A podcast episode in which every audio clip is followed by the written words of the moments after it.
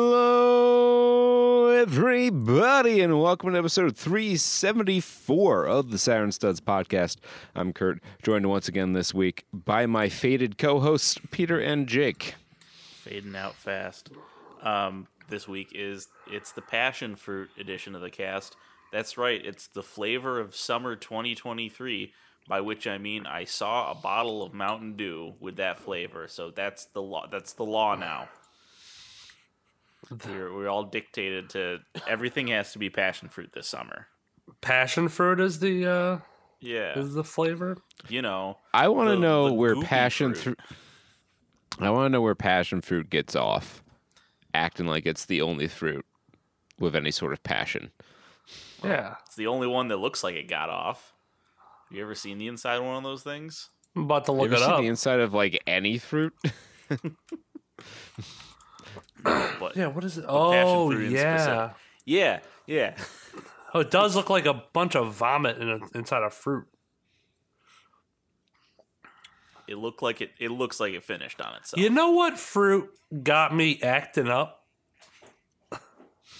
hold, Uh, hold, hold for Pray applause. tell. coconut, right? It's not coconut. No, acting up in a bad way though. I don't think coconuts is a And there's fruit. dragon No. fruit. Kurt's also never heard the coconut story. Don't look up the coconut story, Kurt. It's a it's a bad piece of Reddit history. It's Reddit degeneracy. So Um, why did dragon fruit gotta be on anything and everything?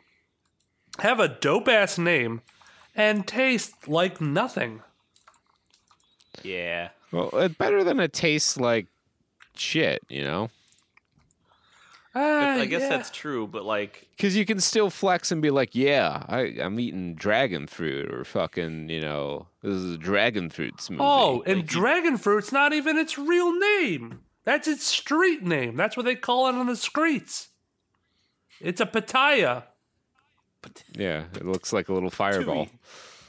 That's why it's called dragon fruit. it Man, looks like an AI tried to generate a dice. The on the inside. When it's cube, yeah, like if you cube, if you cube up a That's dragon l- fruit, you basically have some. literally dice. two of the pictures I'm looking at right now is like dragon fruit cubed up into dice shape. I'm like, all right, that's that's neat, I guess. But get flavor. And don't put it on everything. Welcome to Starbucks. Would you don't want a know- dragon fruit Oh. guava ape uwe frappuccino with extra caramel sauce on it? Yeah. You should have walked away at Welcome to Starbucks. It's the aloe vera acai frappuccino it doubles as a Acai, facial yeah. cleanser. with gamu gamu gamu powder and matcha extract. Okay, so not to call out my my mother-in-law, but my mother-in-law decided uh, to get a pick-me-up one night. Yeah, feeling a little groggy, so she got a matcha tea at uh, I think Starbucks or something like that. I see.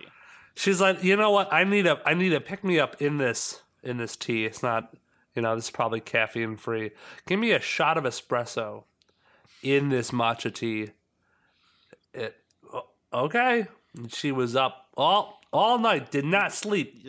A wink. I mean, yeah, this tea is probably caffeine free. I don't know what matcha is. what, a- like, there, you have to specifically decaffeinate tea like you do coffee because tea naturally has caffeine in it. Not as much as coffee, but it's there. and But- then But to put espresso in your tea? Yeah, that just taste. That sounds like a taste good. Like, why? Why even bother with the tea? I at say it's that a bold point? move. Why don't you just, just take a five hour energy? Yeah. Just drink a Why not just five-hour- have the espresso at that point? Or just or just go to sleep early. You know what? Do it in the morning. I've heard that I've heard about the the caffeine naps, and that tracks with my my lived experience of having caffeine and immediately being sleepy and going to bed. Do you cycle past like the the point of a- alertness, awakeness, and you just go to Uh, sleep? yeah, so Sometimes. like Uh, apparently, caffeine can help with if like if you want to get like really deep sleep because it it'll. I think there's something with how it binds to the the sleep receptors. I don't know, but but caffeine naps are definitely a thing.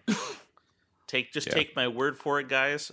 Dra- take a Red Bull and then immediately go to bed, and you'll wake up in half an hour and you'll be ready to go. Replace Be your ref- sleep with with uh, battery juice. I feel like the best sleep I've ever had was always coming out of like anesthesia or like hospital stays. We should Those we are- should like those aren't too bad. commoditize that somehow. Like, all right, huff your anesthesia vape, put you right to sleep. No more messing around with THC. Just That's just called Ambien. yeah. The uh, except it's it's sleeper agent.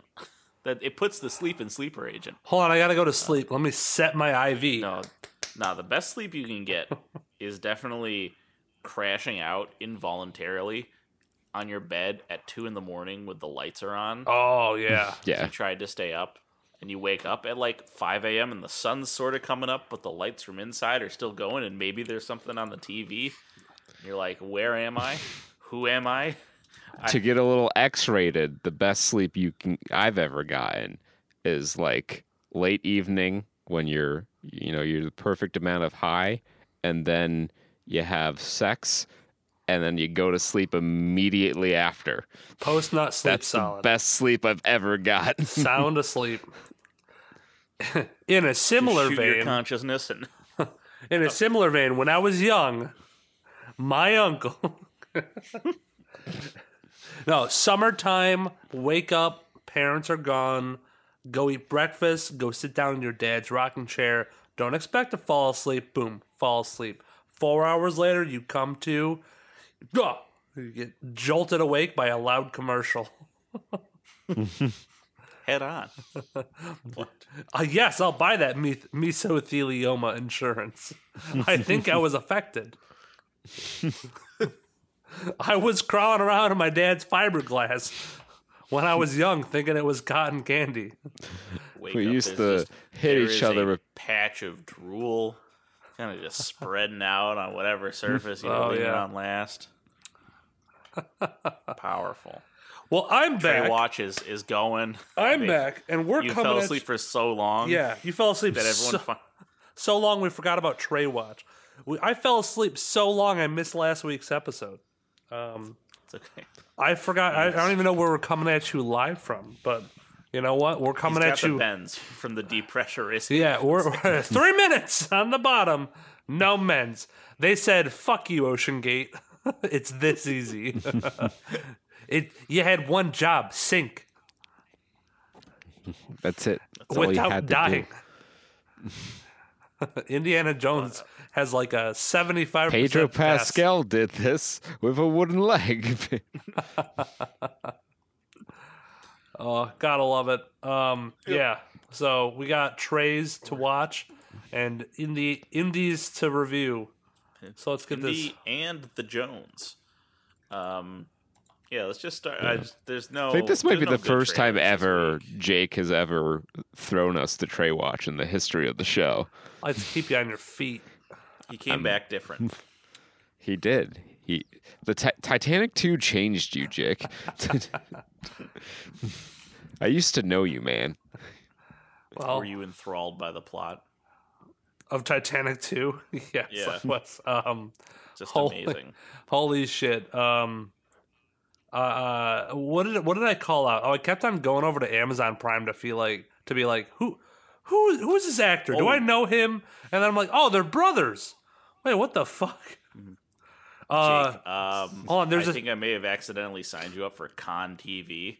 Uh, you may need to cancel that subscription, and I may I, I may owe you five dollars. Because Amazon Prime wouldn't it wouldn't uh, play it itself. You had to watch it through Con TV. really? Okay. So don't. Or you could have just watched it with ads on Plex. Titanic didn't 2? Didn't find it. Wait, what I I did f- find was the Nun Two. While Jake, Yeah, while Jake looks speaking for of- the fraudulent charges on his car. Speaking of just wildly unnecessary sequels, Is this still in the Conjuring universe? Yes, I think so. How many It fucking stated it. movies are in this? it said it. Yeah. I Jake, both of you to assume I actually watched the trailer for the Nun too. So I'm confused. You hold on, but back on this Titanic. Wait, you can just watch it. Oh, oh, that's why I didn't have to watch it with uh, uh, ads.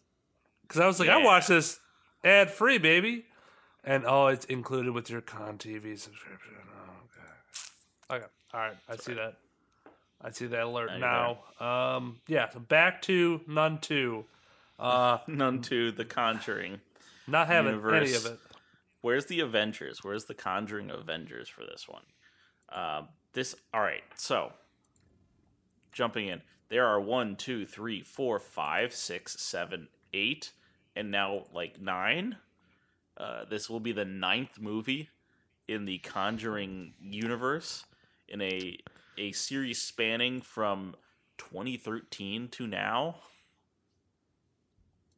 Yeah, um, they're they're getting they're getting up there in in the numbers for a horror franchise. Usually they don't don't make it much past double digits, um, if they even make it to double digits. Yeah, but that's what. See, I think that's part of the. It's actually kind of brilliant marketing. Is they knew that like when you put out Freddy versus Jason five, like people, you're not gonna pull the crowd with that, so you just you leave it. You say, "Oh, this is a new horror movie In the same it's universe, related to the others, but don't even don't worry about it." it's not a sequel or not a numbered sequel title. Yeah, Um, yeah, I I guess that's brilliant. It, it might also just be coincidence, but they're they're gonna milk every single like we're gonna get a we're gonna get a version for every word the two people who like whose memoirs this are based on ever said like every sentence will be broken down into its own conjuring movie maybe. So I did the Nun movies like are they uh, a flashback or not flashback a prequel to The Conjuring then? Because these seem kind of Uh, older. I was trying to I was trying to place this. so the conjuring universe timeline on the wikipedia article Oh boy, here we go. So, um, The Nun is in 1952. Then in 1955, it's Annabelle Creation. Then 1967, it's Annabelle. 1971 is The Conjuring. Uh, 1972 is Annabelle Comes Home. 1973 is The Curse of La Llorona, which I didn't even realize was a Conjuring universe Oh movie. yeah, what the Neither fuck? did I. Uh, 1977, The Conjuring 2. And 1981, The Conjuring, The Devil Made Me Do It. Oh, I remember that one. The the courtroom drama.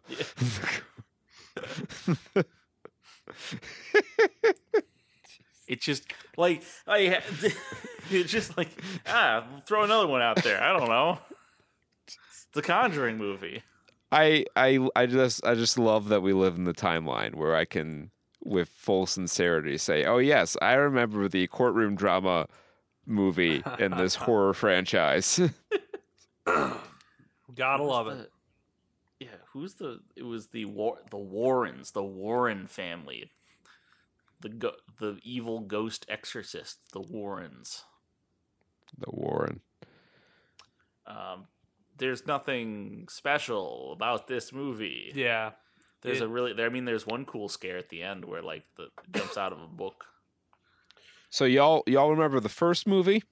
It's exactly like This that. is Nun Two, Back in the Habit. oh, Whoopi Goldberg should have been the nun. I want Whoopi Goldberg vers- as or versus the nun in this movie. Whoopi Goldberg's character from Sister Act versus the nun, as a, as an as an and exorcist. she exercises the the the nun away. That's amazing. It's money. It's licensed to print money. Hollywood, bring me up. Whoopi Goldberg. I got I got all the ideas. She's not too busy. I see her being disinterested on She- the viewer, whichever show she's on. Is she on the viewer? Or is she on the talk? Yeah, what is? I think it's the View. But what is? Uh, yeah, what is Whoopi? What's Whoopi doing? What's I think What- she's just hosting the view. WWWD? What would Whoopi do? What would Whoopi do?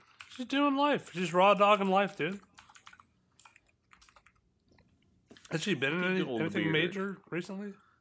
I feel like she I'm- has. We are. We are. I haven't seen her in anything Um, in a long time. show me her credits. Uh, upcoming. All right. Wait, were you joking about the sister act? No, no. Oh. Sister Act three, kicking the habit, coming out twenty twenty four. Oh, No.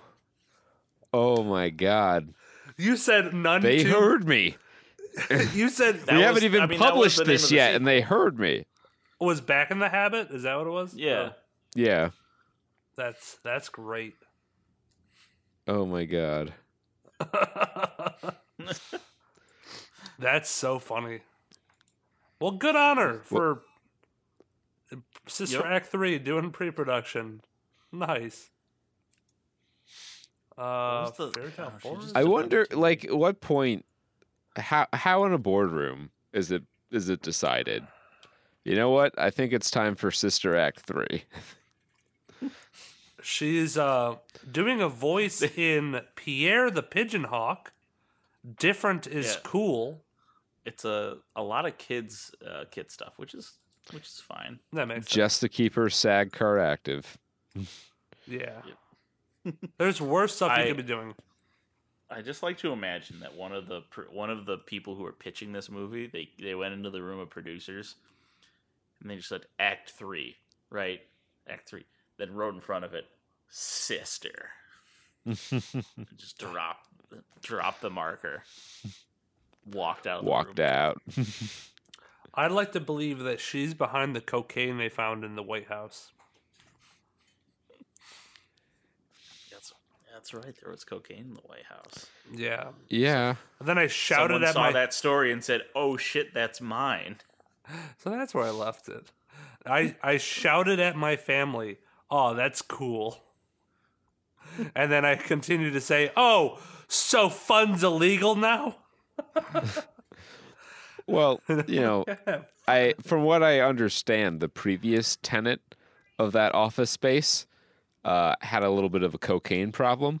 So It was either that, yeah, they're either gonna find the cocaine or classified documents yeah, that were like he showed to his his cocaine dealer. you see this? You see this is protected nuclear secrets right here. Can you give me an extra bump?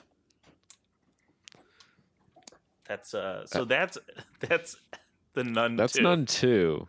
cocaine. Um, Nun two. Cocaine in the White House. Yeah, yeah, that's a title for you there. Uh, speaking of obvious jokes about illicit substances, I guess maybe not in this case because we live in New York. Uh, Bob Marley One Love teaser trailer. Twenty Yeah, Bob Bob Marley biopic. Um, it looks good. I'll confess, I don't know a ton about Bob Marley as as a person. Yeah. um, I know he, I know he has ha, has an interesting story. Um, I don't know it very well, so I mean, I'm surprised that it took this long for someone to try to do it. But Yeah, and it's interesting because I mean, at least even from a, just a movie making standpoint, um, as a as a musical musician biopic movie, right? Uh, there, it needed the action, the gunfights. there weren't enough shootouts in our musician biopics.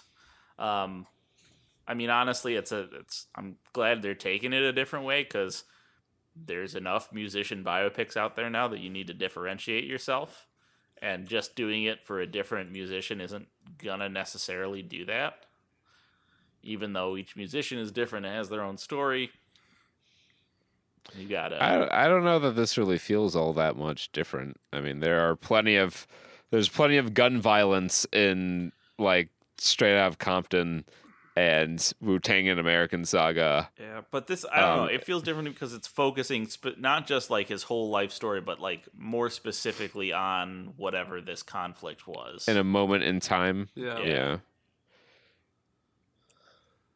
It's a little less common, but yeah.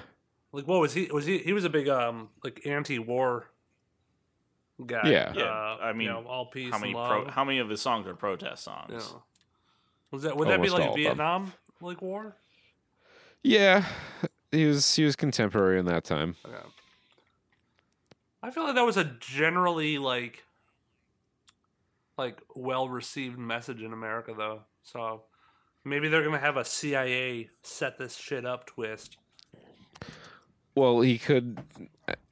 They the implication I got is that it's a uh, an issue that someone in like the Jamaican crime scene Uh, yeah. or something had with them. Yeah. Because they were saying he was gonna go back to like Yeah.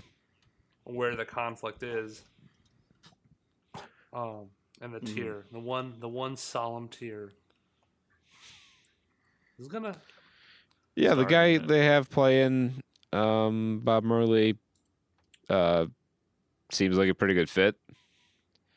I believe him as Bob Marley. Yeah, you've heard of Ben Kingsley, but now here's Kingsley Ben. yeah. yeah, I Ben-Adir. Um, I don't know and it's much. directed by one Mr. Green. oh. It's like when it's like when, Renard- uh, Renardo Mr. Marcus Webb, Green. Yeah, uh, when Webb directed Spider Man. Yeah. Nice.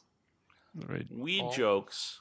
So much James weed Webb. jokes coming up. Bob Marley black stencil stamp on a on a Jamaican flag, red, white, and green, or red, yellow, and green handkerchief or towel or anything you hang up in your room. Merchandising.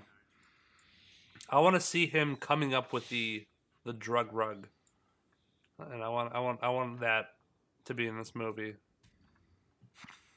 He popularized it. He I know It's so to be a little- crossover with a product biopic movie. Yeah, I know so little about Bob Marley. It's not even funny. Yeah. Yeah, that's what we were saying is like, you know, I know he has this very interesting story that that's made him the icon that he is.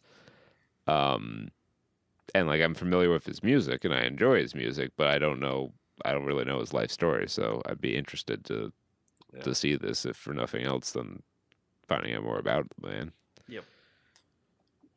Yep. Um, and then Killers of the Flower Moon.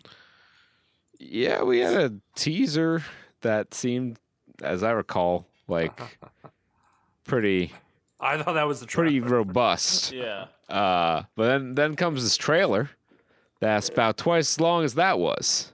So, Yeah, um, More, hey, like more I, it, it's it's Martin Scorsese with you know actors that he's worked with many times before and some fresh faces.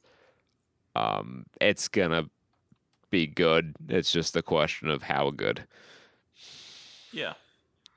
It's a it's a much more unique story.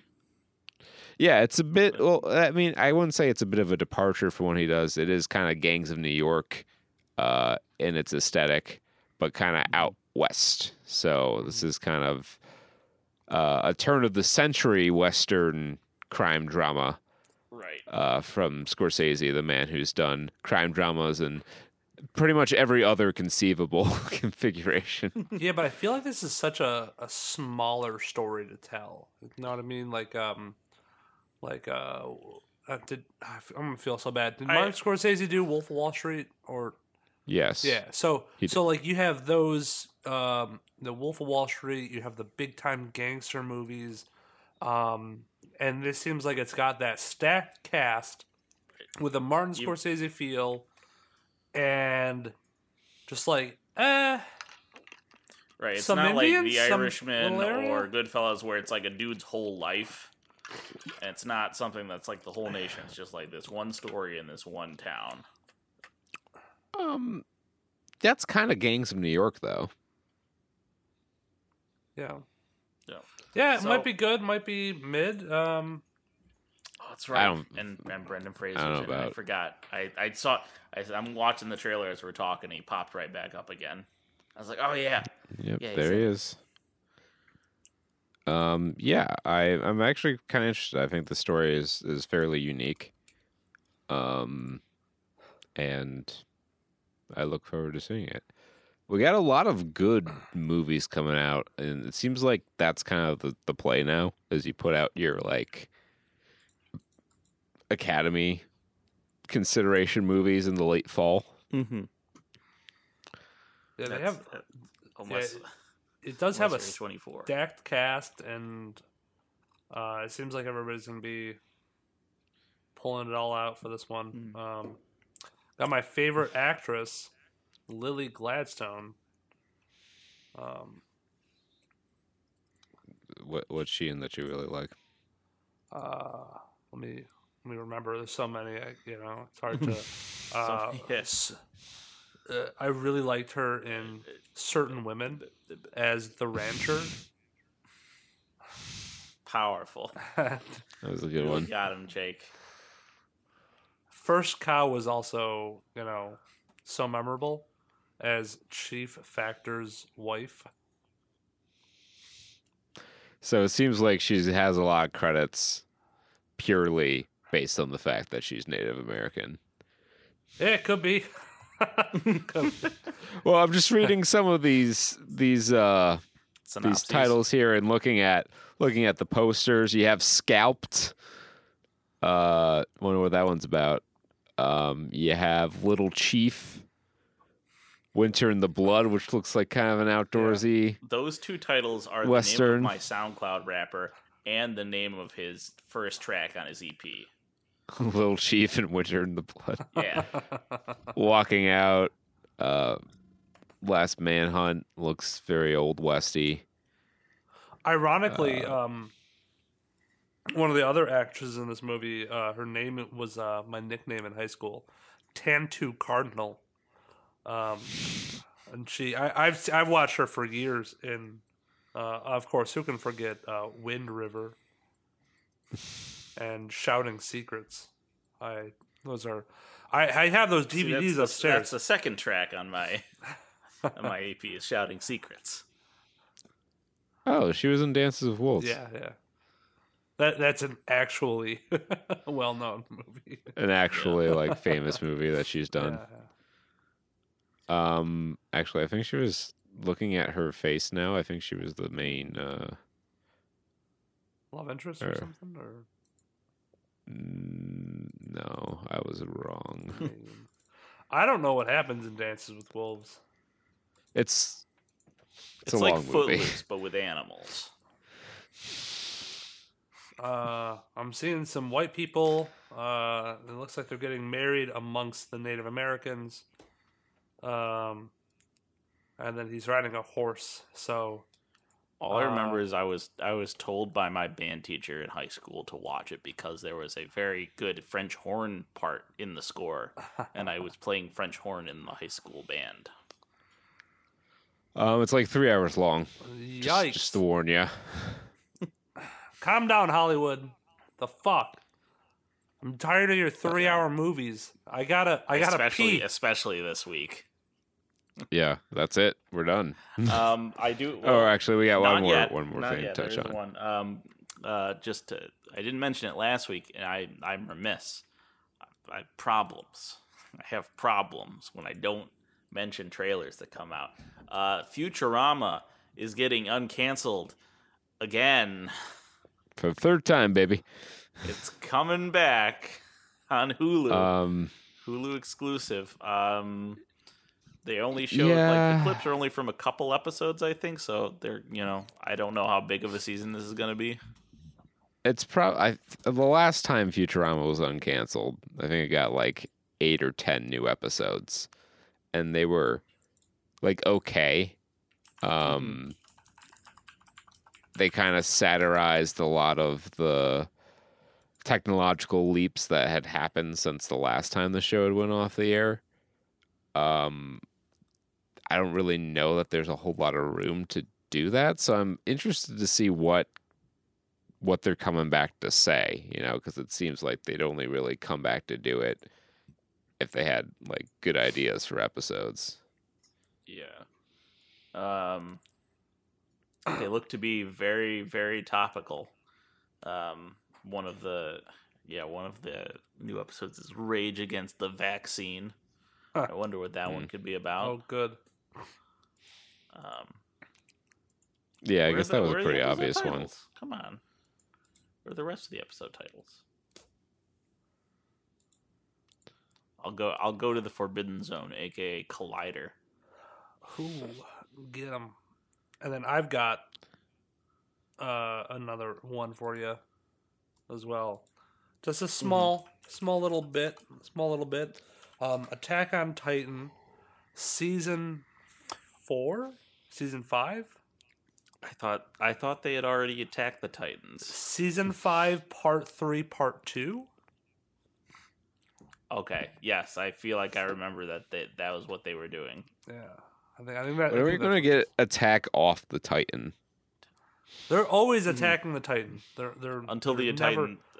Until the Titans attack back. Spoilers. Oh, got them. The That's the Titans are never not attacking.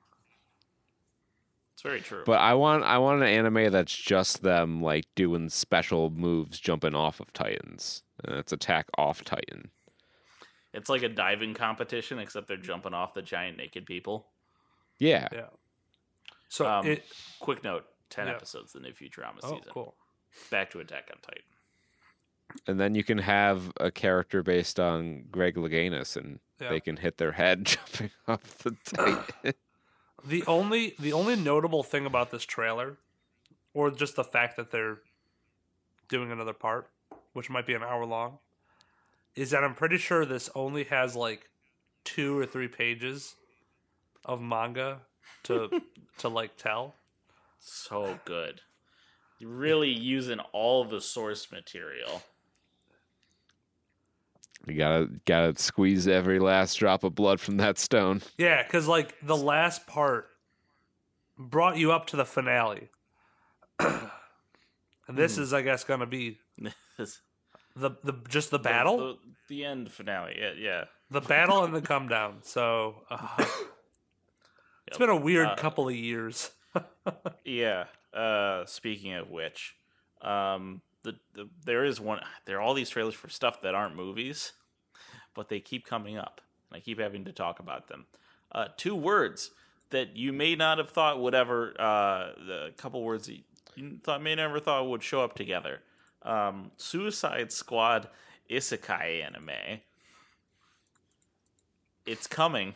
It's happening.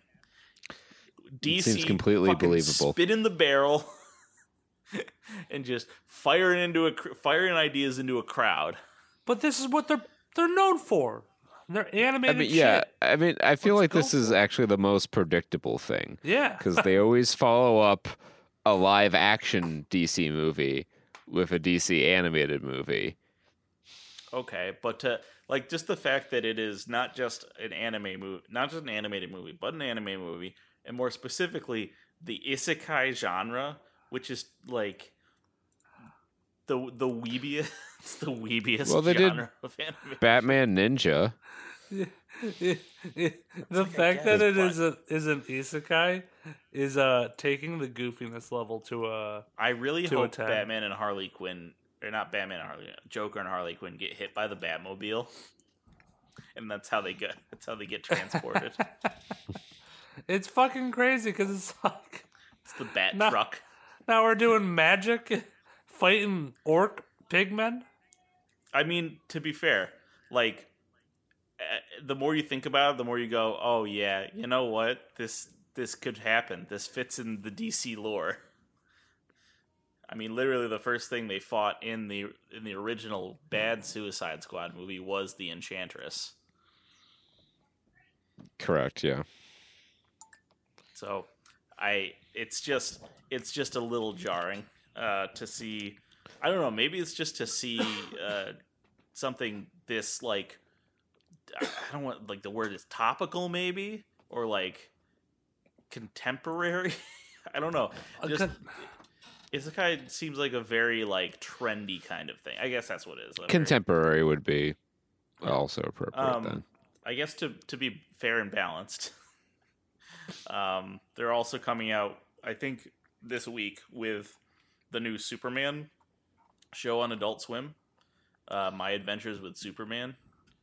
That's is- correct.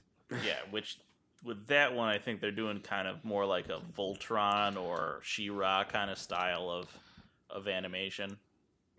That should be fine. Yeah, I'm interested. It's good to see. It's good to see a good, that. like a wholesome Superman uh, show again.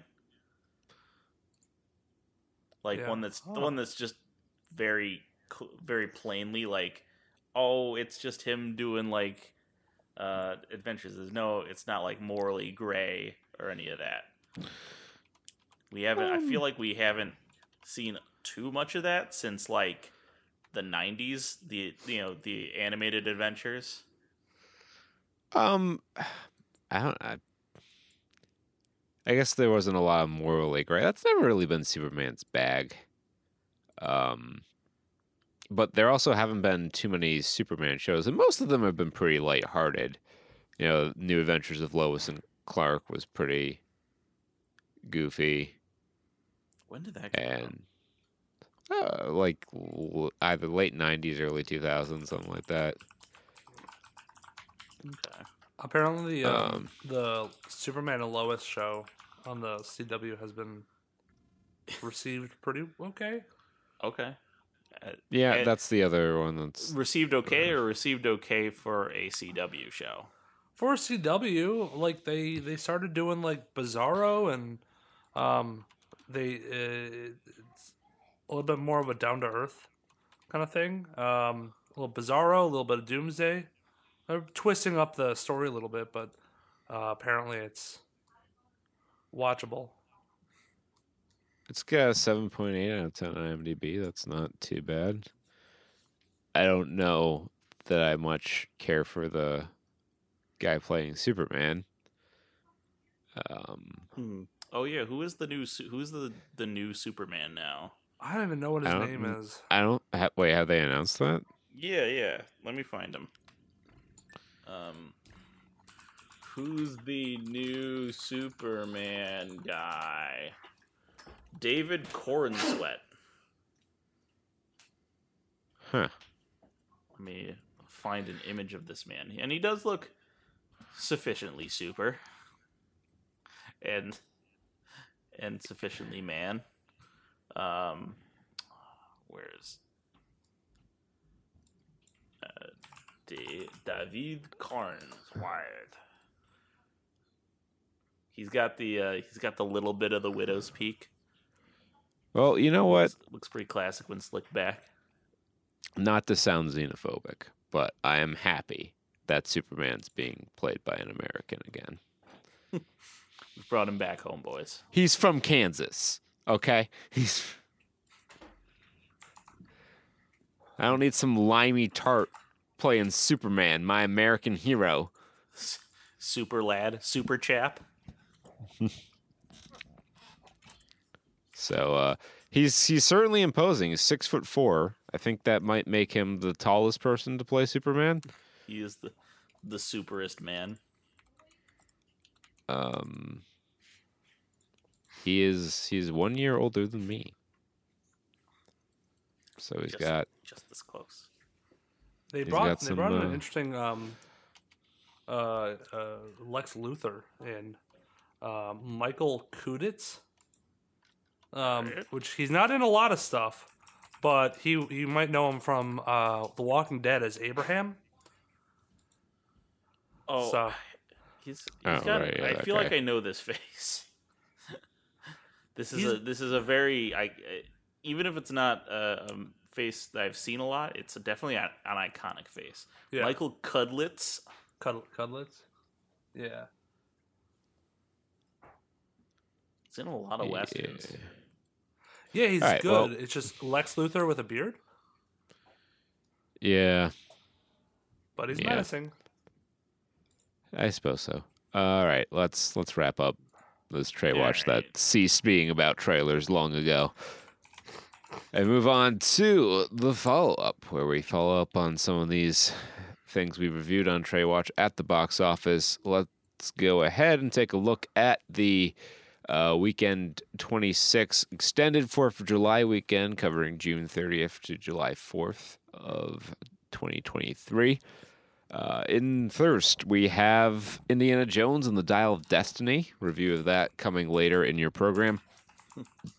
Topping the box office with a resounding 83.86 million, uh, which is kind of sad because that means it needed two extra days and uh, probably a couple hundred more theaters to beat out Transformers Rise of the Beasts.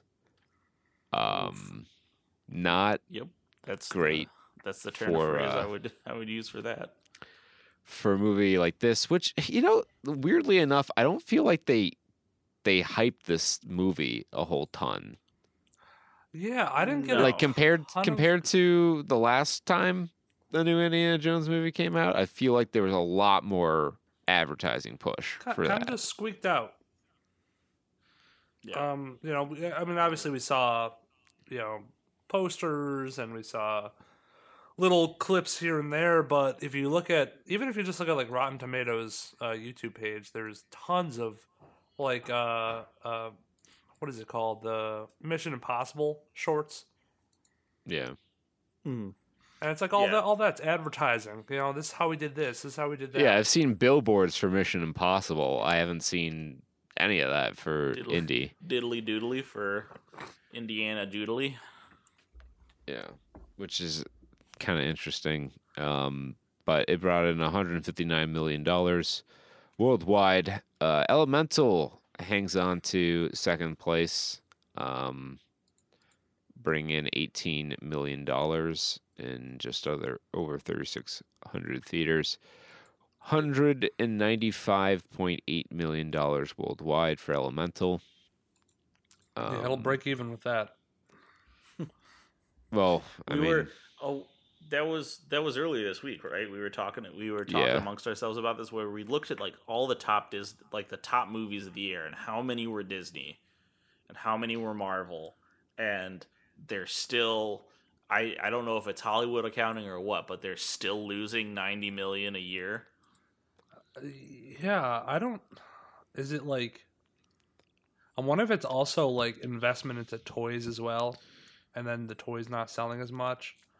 Well, that's usually you print money on that stuff Yeah. because the margins are so high. Yeah. I, I think it's just the advertising push. Like they spend a lot of money on ad space. Ad space isn't cheap. Um, Mhm. Or, I um the other thing I think it might be is uh pushing a lot to Disney Plus in the time span that they're doing it, or straight to Disney Plus, um, may not be uh, getting enough subscriber increases or however they calculate if it was profitable or not. yeah, I have no idea how any of that works. Like, no one knows how streaming works from a from a economic standpoint. That's why the writers are on strike. A large, a good part of the reason, anyway. Um, anyway, Spider, or yeah, Spider-Man Across the Spider-Verse, seventeen point six million dollars in its fifth week. Um, still going pretty strong. Crossed over six hundred and fifteen million dollars worldwide. Um, it'll probably top out at six fifty, which is a. about a little more than double what it made the, the first one made. So I'm assuming you guys already talked about the um, the push out to 2026. Oh, yeah, for the the- Beyond. yeah, Um, not last week, but I feel like we've talked about that before. That they're not going Maybe. to they're not going to release uh, uh, a, a cro- Beyond the Spider Verse next year as planned or as they were advertising. Because it turns out that they weren't were, weren't working on both at the same time, and the showrunners and the movie runners, the producers, were pushing unrealistic expectations out uh, with not a lot of uh, backing in terms Yeah. of uh, actual deliverables. So it, it'll probably be more like three, four years. Um, we'll see. I don't. I have a. I have a hard time believing that they were that far apart. Like they would put a date out there that they were that far off from hitting. Like I, it would probably be two years. Would be my guess. it does seem it does seem weird that they said initially right off the bat beyond in 2024 and then have to push it back so far like there has to be somebody with a brain saying like hey you guys know we haven't been building this thing the entire time like why are you saying that or or there's there's this many re-edits that we have to put into it now Yeah. uh, so yeah, I don't know. It seems weird. Or maybe there was some massive miscommunication and they had like the storyboard made for Beyond and sketches dropped for uh, uh, Beyond, and that's why they said, "Oh, you guys have been working on it with a cross, so uh, we'll just put it at 2024." Because how long could it take to animate the entire movie? Yeah. I know. I feel like a lot of that was was the there's the drama there, which was Yeah, uh, the the producers versus the animators. Yeah. Um. Well, we'll we'll see what when it comes out. I mean, hopefully, obviously, I wanted to come out sooner rather than later. Um. But Hey, uh, d- uh, what what do we say about games? Right, a delayed movie is. Uh, oh yeah, yeah. Like I want them to take the time to to make the best movie they can. Obviously, but I would like to see that movie as as soon as I can. So, so I'm hoping it's closer to like I don't know, late 2025 maybe. So we'll we will see. Um, yeah, but that's that's the that's Spider Verse. Yep. In uh, third. Sound of Freedom opens in fourth. Um, made itself fourteen point two million dollars. Uh, looks like a religious film from the uh, from Angel Studios. yeah. yeah. I'm I'm I'm diving into it um, because the plot of it is uh, is It sounds like straight. Tony. It is straight out of a QAnon subreddit forum. Uh, based on an incredible true story, shines a light on an even on even the darkest of places. After rescuing a young boy from ruthless child traffickers, a federal agent learns the boy's sister is still captive and decides to embark on a dangerous mission to save her. With time running out, he quits his job and journeys deep into the Colombian jungle, putting his life on the line to free her from a fate worse than death just all the uh the classic child sex traffickers. We Um, we never saw a trailer for this, so it was being advertised in places we do not reach. yeah. It also has an IMDb release date of 2022. So maybe this was finished a while ago, and a studio picked it up to. It, it could have it could have went out to a film festival, and it probably did. Yeah. Yeah, probably some weird film festival. Interesting. Let's see if it's Yeah. sponsored by Glenn Beck. No. Well, there's Yeah, well, uh hard to do a review of of this one because there's no one through five stars. It's Okay. got I guess Um, it's got Jim Caviezel in it. Who if I guess he was also in uh he worked with like in like Mel Gibson movies, so I don't know.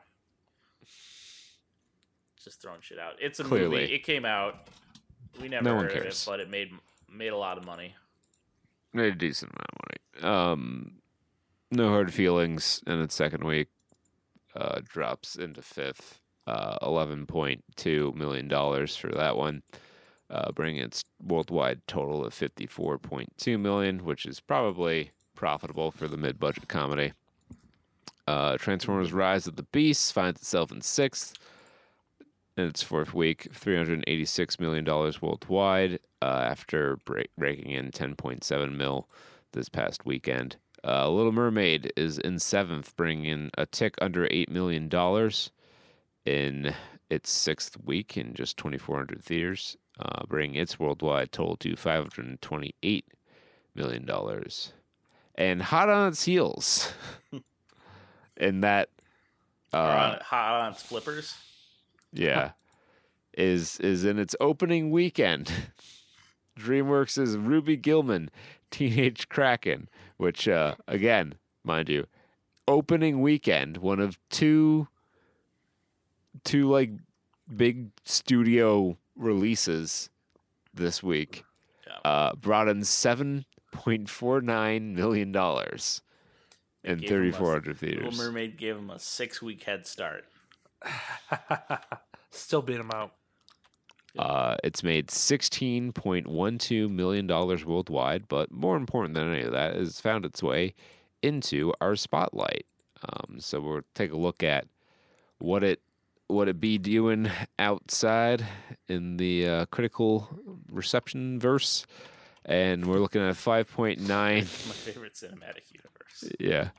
Um, a uh, 5.9 out of 10 on IMDb, 67% uh, on the Rotten Tomatoes critic score, a Metascore of 50 with a user score on Metacritic of 5.0. So I think in, in a first, the Metascore and user score are in perfect harmony. Maybe this. Um, maybe there's a secret to this movie. Maybe. Uh, maybe it can build a consensus. Will the But- will the real reviewers? I don't feel. I feel like if there's one place where you can dispel any notion of consensus being able to be reached, it's in the user review section of IMDb. People have strong opinions because they're real reviewers, and this is all they do with their lives. They have no other hobbies, um, but they they give they spin gold for us, which is which is trade off enough, I would say. So Matt Kaiser, uh, six four one six seven, has this to say about Ruby Gillman, Teenage Kraken. The critics know nothing. This film was a fun ride from start to finish. Ruby is just absolutely adorable. This deserves more praise than it's getting. Plus, DreamWorks taking shots at Disney yet again. Hy- uh, parenthetical. Considering this site and Rotten Tomatoes are trying so hard to run defense of another certain film that doesn't deserve any praise for laziness, but let's be real, critics are bought and paid for. End parenthetical. Love the subversion of having the Krakens be the protectors while the mermaids, who are usually seen as good, now as villains of this movie. Spoilers. Yeah, all right. Gosh. No, that was in the trailer. Go see this movie. You won't be disappointed. This, along with the Super Mario Brothers movies, are basically the only two movies worth watching this year. uh, to be so confidently wrong. It's like you say, I want, I want only Ruby Gillman. No other movies except for one. Bring me Alright. Han Solo. From Chenp. Chenp. Chenp. Chen. Chenp. Um, uh, I'm to read this in the voice of somebody who sounds congested. Um, so I'm to try my best. Might come off good. I, I am congested. Uh, two out of ten. DreamWorks at its dullest, despite the colorful animation. Yeah, okay. Two out of ten. There's no one out of tens. Com, stop typing in the comments. I already know you're doing it. No one out of tens. This is such a good movie. There's no one out of tens. Despite the colorful animation and cute designs, it was honestly pretty boring. DreamWorks Animation is a hit or miss for for me as they have made some really fantastic movies in the past, but also some pretty bad ones too. Ruby Gillman, Teenage Kraken, is clearly aimed more for younger demographic, but there have been films I have enjoyed that are much uh, that I made in this category. However, this one really didn't do it for me. The animation style and models are pretty good as they are colorful, beautiful, and have some textures around them to provide the essence of sea life. I was a sneeze. Jesus Christ.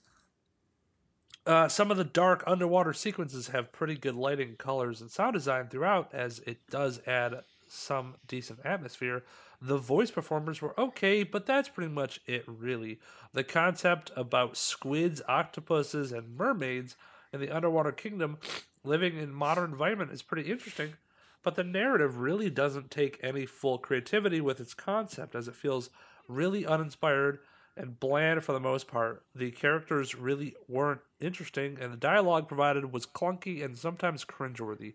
The use of pop songs in the soundtrack was pretty annoying. The tone goes quite all over the place, and the humor is pretty inconsistent. The humorous jabs from DreamWorks at this point is starting to get a little repetitive. Overall, it had good intentions, but it never got to have a huge punch as it wanted to. 2 out of 10, 20 out of 30 found it helpful. Let's go to number 3. 3 stars. We're going to three. Um, shout out to because I was curious. Uh, I went to look at the Letterboxd reviews. Um, that's about that about sums it up. Um, we've got one such as this one by Nico Pico, three stars. Why does this shit look like a Kroger commercial? Uh, three stars by Camille Dory. Joke, generic pop song. Fight scene, generic pop song. Emotional scene, generic pop song. Story resolution that with what doesn't make any sense. Ending dance sequence. And uh, and one more by RV3, three stars. I would give anything to watch this when I was in my weird sea creature phase as a child. It's a, the the cute letterboxed excursion. But for my for my five out of ten, we got uh, Benjamin Schuyler Hill, uh, Conveyor Belt Family Entertainment. DreamWorks has created the bastard child of Pixar's Luca and Turning Red, and it falls somewhere in the middle of those two films' quality. It mercifully mercifully has far less annoying characters than Turning Red and handles its near identical adolescent themes of family loyalty, self actualization, and trust with far more tact and nuance than that film did. But it borrows the other half of its concept and plot from Luca, and it lacks the genuine heart and soul that was one, the one saving grace of that film. There's a lot to like about the implausibly gonzo concept and over the top elements and characters, but the generic conveyor belt produced story is hard to look past, as there really is not a single aspect of what I just saw that has any staying power. I'll forget this quickly. Five out of nine found that helpful. Interesting. Uh, Interesting that you mentioned tur- Turning Red because uh, writer Gan here also compares this movie to Turning Red. Oh, Router to However, they say in their 10 out of 10 review, Turning Red, but 2 billion times better. Damn. Mm, damn. son. To start off my review, review randomly capitalized, I wanted to say this. No comma, but I am pausing for effect. I love this movie for a reason. Colon. Capital I. It's is funny and a fantastic movie for all ages, comma. It may be cringy for teenagers, randomly capitalized, but it tells a great capitalized message which is quote, never tell a lie to get away with it and always tell the truth about it, close quote. Shark Tale has the same message about telling a lie. Also, I said that the movie is turning red but better, and I despise turning red because it was too, quotes, mature for teenager me who was looking forward to seeing it. Lastly, it's another, quotes, screw you, Disney, by Little Mermaid, similar to Antz and A Bug's Life's Shrek to Monsters Inc., etc. End. I'm not saying this was made by an AI. I'm saying this person's brain runs on a Markov chain. He's like, I can only think of movies in terms of other movies. Darmok Um, and well, no, Gillette no, at the Regal Ants- Cinemas. Antz and Bugs Life is a pretty popular like Pixar or DreamWorks used to do that shit all the time. Like Yeah, ripping off twin- Pixar. Like the Shark Shark. Tale is an example because that came out like right after Finding Nemo. That's right. You guys were gonna do your Twin, the the failed launch of Twinema Cinema. Yeah. Twinema Files. Yeah. It hey, Wasn't- it's not failed if we haven't tried it yet. Exactly. So this is this is the perfect place to start, Kurt. You guys can watch Little Mermaid and Ruby Gillman. Oh no, not like that. I, don't I. I think we'd start with a classic pairing. yeah, ants and bug life. Come on, Yeah. that's great. I want to be horrified by the ants animation. Really Uh, bad animation, really graphic too, if I recall. Like It's three out of ten. Uh, we're moving up in the world of reviews. Uh, David Pierce says Luca meets Turning Red. Hey, Kind of weird because my godson's name is Luca. Uh, my four year old was bored within the first 10 minutes of the film, and I couldn't blame him. The story was so so, with predictable plot lines, few memorable humorous moments, and an over color scheme that felt much too dark for a kids' movie. While the characters are fun and the premise is decent, think the characters of Luca meets the family struggles of turning red. The film just lacked much connection to anything happening in the story, with the exception of one scene between the main character and her mother, with the lackluster family dynamic was simply unbelievable. It's not a bad film, just not one worth seeing in the theaters at the moment. 23 out of 44 found it helpful. Powerful. And finally It is powerful. from Ja- James Raspberry, six ten sixty. I only did that because he said raspberry in the title. Um, six out of ten. It's not that bad, but not that good. I think this movie is not considerably unfavorable. I think the animation looks great, but everyone says the animation looks horrible, and I don't blame them for having their opinion about it. But it's just another fish movie that DreamWorks created, which is Shark Tale and Sinbad, which those movies were horrible. I think they could have done a little bit better with the movie, but I'm not really disappointed nor that I feel good about this film. It's similar to the Little Mermaid remake, but the mermaids are evil. I kind of wish that the movie did good, but no, it just seems to be all right, but not good. 10 out of 12. Cannot get get tripped up by captcha. All right, well, that's Ruby Gillman, Teenage Kraken. Ruby Um, dooby. Not great. Uh, just like the Flash's box office returns have not been great. Uh, in week three, it finds itself all the way down in ninth, bringing in 7.48 million uh, over the extended holiday weekend, bringing its total worldwide gross to 248 million dollars. So I am actively baffled that this is the the DC movie that bombed what do you mean? This is the DC movie that bombed? and not like Black Adam. Black Or like Adam Shazam bombed 2. horrifically. And so did Shazam too. like Black Adam at least got to like six weeks. well, Like, I, it didn't make much more money. Three weeks Yeah. is just like That's pretty insane. feels like a crazy outlier. From third to eight. Oof. It just fell off a cliff. I, I it just Yeah. it stands out as weird to me I- because again because we I- saw the movie and we were like it's oh it's fine it's good It's pretty good. Yeah. Yeah. I, I laughed I, I wonder if the uh the, the heat on Ezra Miller is just too hot for people to be like, you know, I don't have that short of a memory.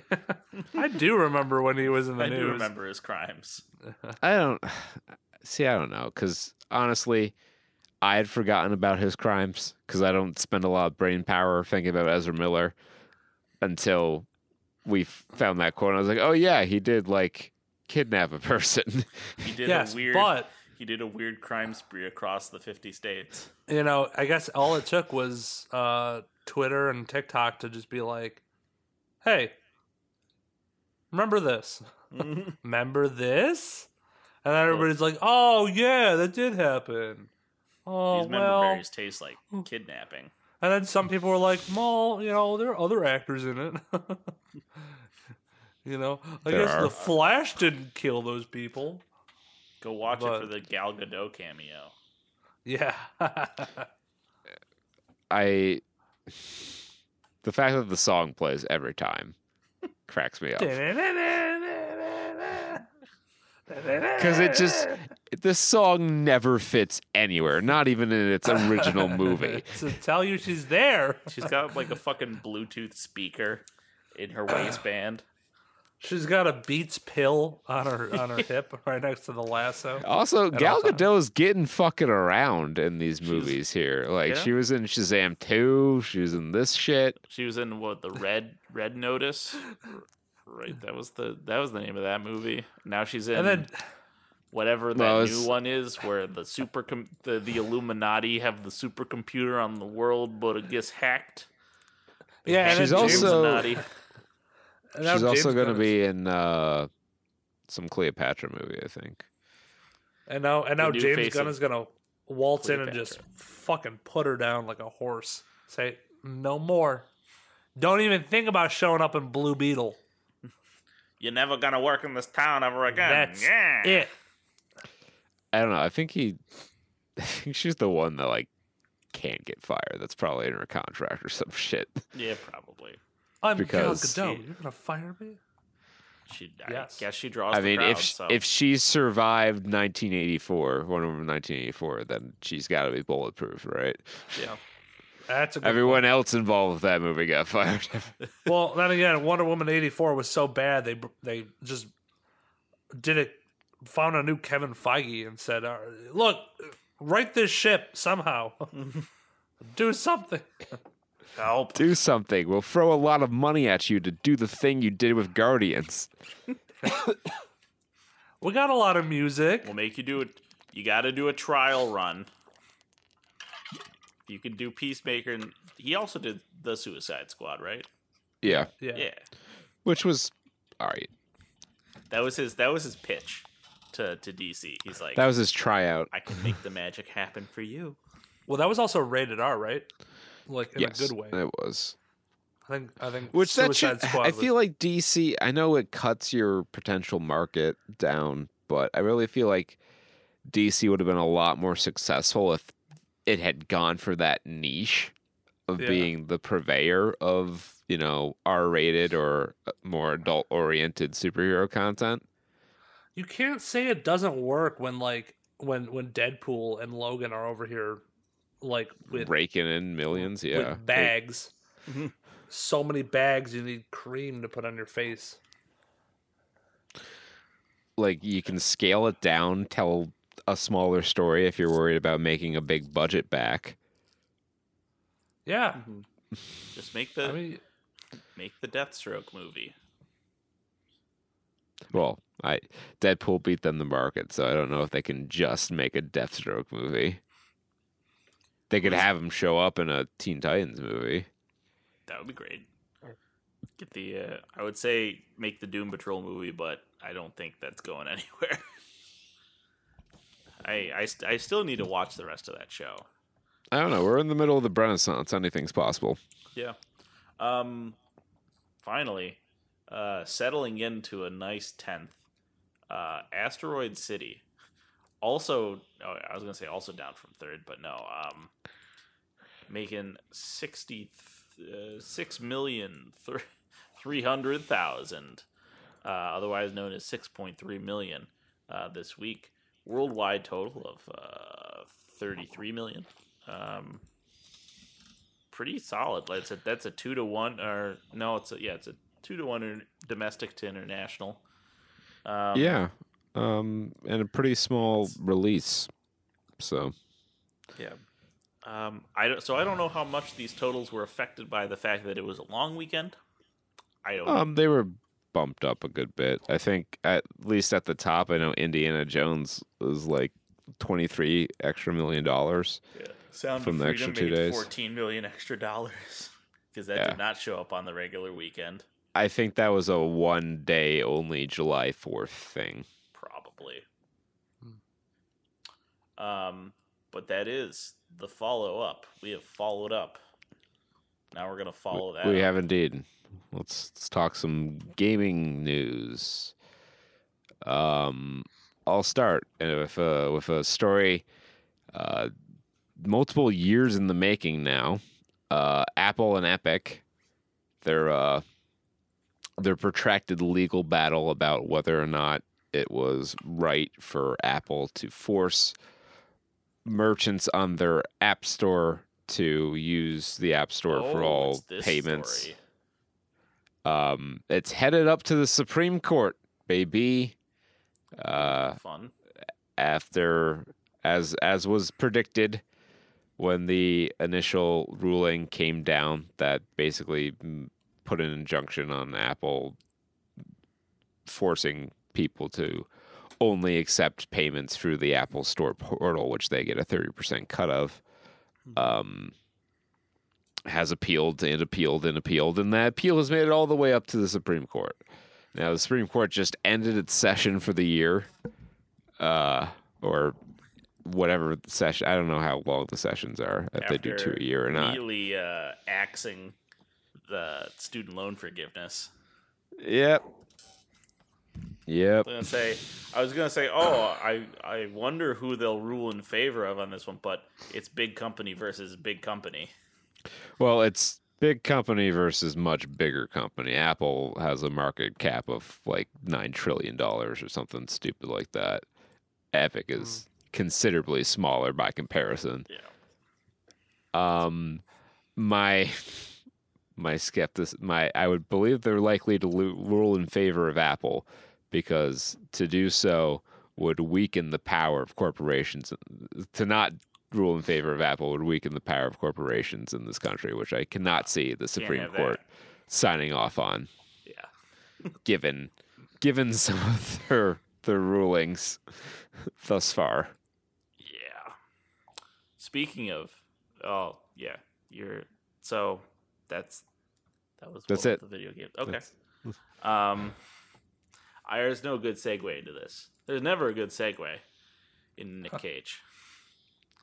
He just It's just appears. Nick Cage, man. He's He, for he you. does. Uh, we are now getting the the loadout details of the Nicolas Cage uh, ca- uh, character in the Dead by Daylight. I believe he is now available to play in the test build. um, Yes. in the in the test server.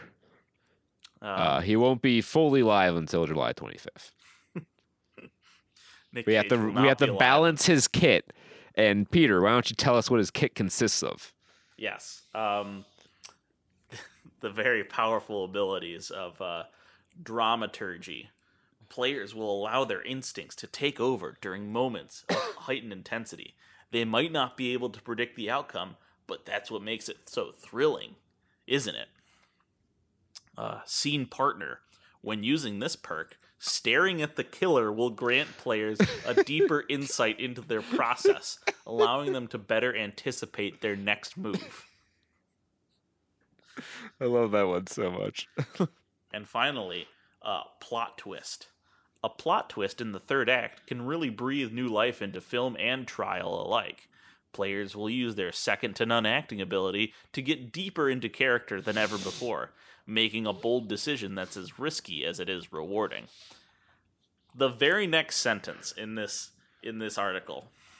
The thing I like about these perks is that it's not really clear what any of them do. You just sort of roll with it and hope for the best. It's re- real And- solid and there. if boys. that's not the Nick Cage experience, I don't know what is. and again, when you play him, he wants you and Nick Cage to become one. You got to fuse. You're going to be fused with Nick Cage. You ready for that? You ready for that responsibility, America? Is anybody ready? It's the next stage of human evolution. Anytime I've ever seen or been immersed in Nick Cage, it's been against my will, but I've liked it Against your will. Pfft, in a good way. In a good way, though. Weren't you the one who wanted to do Prisoners of the Ghostland? No, No, that was me. That I was know. all me, baby. Oh. I had no okay. fucking clue what that was. I still have no clue what that was. Nick Cage I with was- groin bombs driving through Hiroshima. I knew him from Face Off, Yeah. and God, what a fucking trip! Them. Remember when they give him the car and he's like, "No, I'm gonna take the bicycle." I I want to rewatch National Treasure and and just see. I did there's do that recently. It's Little not. tidbits of Nick Cage that pop out. Give me the hundred dollar bill. It's, it's Let me look at that hundred dollar bill I just gave you. No, oh, look, it's- at, look at the it's clock. Very. It's a very reserved performance. Like Nick Cage, leading man Nick Cage of the mid two thousands is is a different animal entirely from from uh, He's our our boy Nicky. could say he's locked up, entrapped. The Some sort of the enclosure. difference at some point he went on like mood stabilizers. I feel like, like that's the vibe I get. Like he changed his antidepressants at one point, and then he's like, "Fuck it, a movie about a pig." I think he's broken out of the Matrix and he's just using his movie star as like deep cover while he fights the the robots. He's living What in if- he's living in in the real world out there. That's what that's why he has all that shit in his apartment. It's like totems. You know, he touches like the dinosaur skeleton and he gets transported into the alternate dimension. that's just that's just my head canon. Um that's and that is my story. That's that's all. That's that's really it. So I'll take you on a thread of thread or threads, uh, and what used to be a hip linguistic term for clothes, it is now the up and coming rival for Twitter that doesn't work. Threads, Instagram's Twitter like social media network, hits 30 million users in its first day, even though it kind of sucks right now. And I'm on it right now. Let's see. Let's go. Join me, gang. Yeah. Let's go What- over what's what's hot talk happening about, on Threads? quickly Talk about Twitter. Um, Elon very likely forgot to pay his Google bill, and so Twitter was down for like a, a week. And he's like, "Oh, I'm putting guys, I'm putting a, a view limit on your on Twitter, To- so you can only see a certain amount of posts." It's Yeah, it was to definitely because I not because I didn't pay my server bill. it was to combat apparently something called data scrapers. I have no no clue what data scraping is, but data scrapers were doing something bad to Twitter. So what they said was new just created accounts. You get 30 tweets a day. 30. You can You- view every 300 time you- posts a day. Every time you look, you open your fucking peepers at a tweet, that's one. You get one taken off. You get you, everybody gets a little bubble above their head with a number they're allowed for, and that goes down by one every time you look at a fucking porn pic on Twitter. And then you go down a thread, you looked at 10, oh, oh, there's a third of your life lost.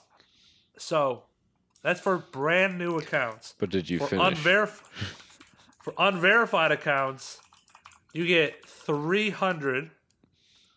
And then uh, verified accounts or the, the blue check mark, I think it's uh, 6,000.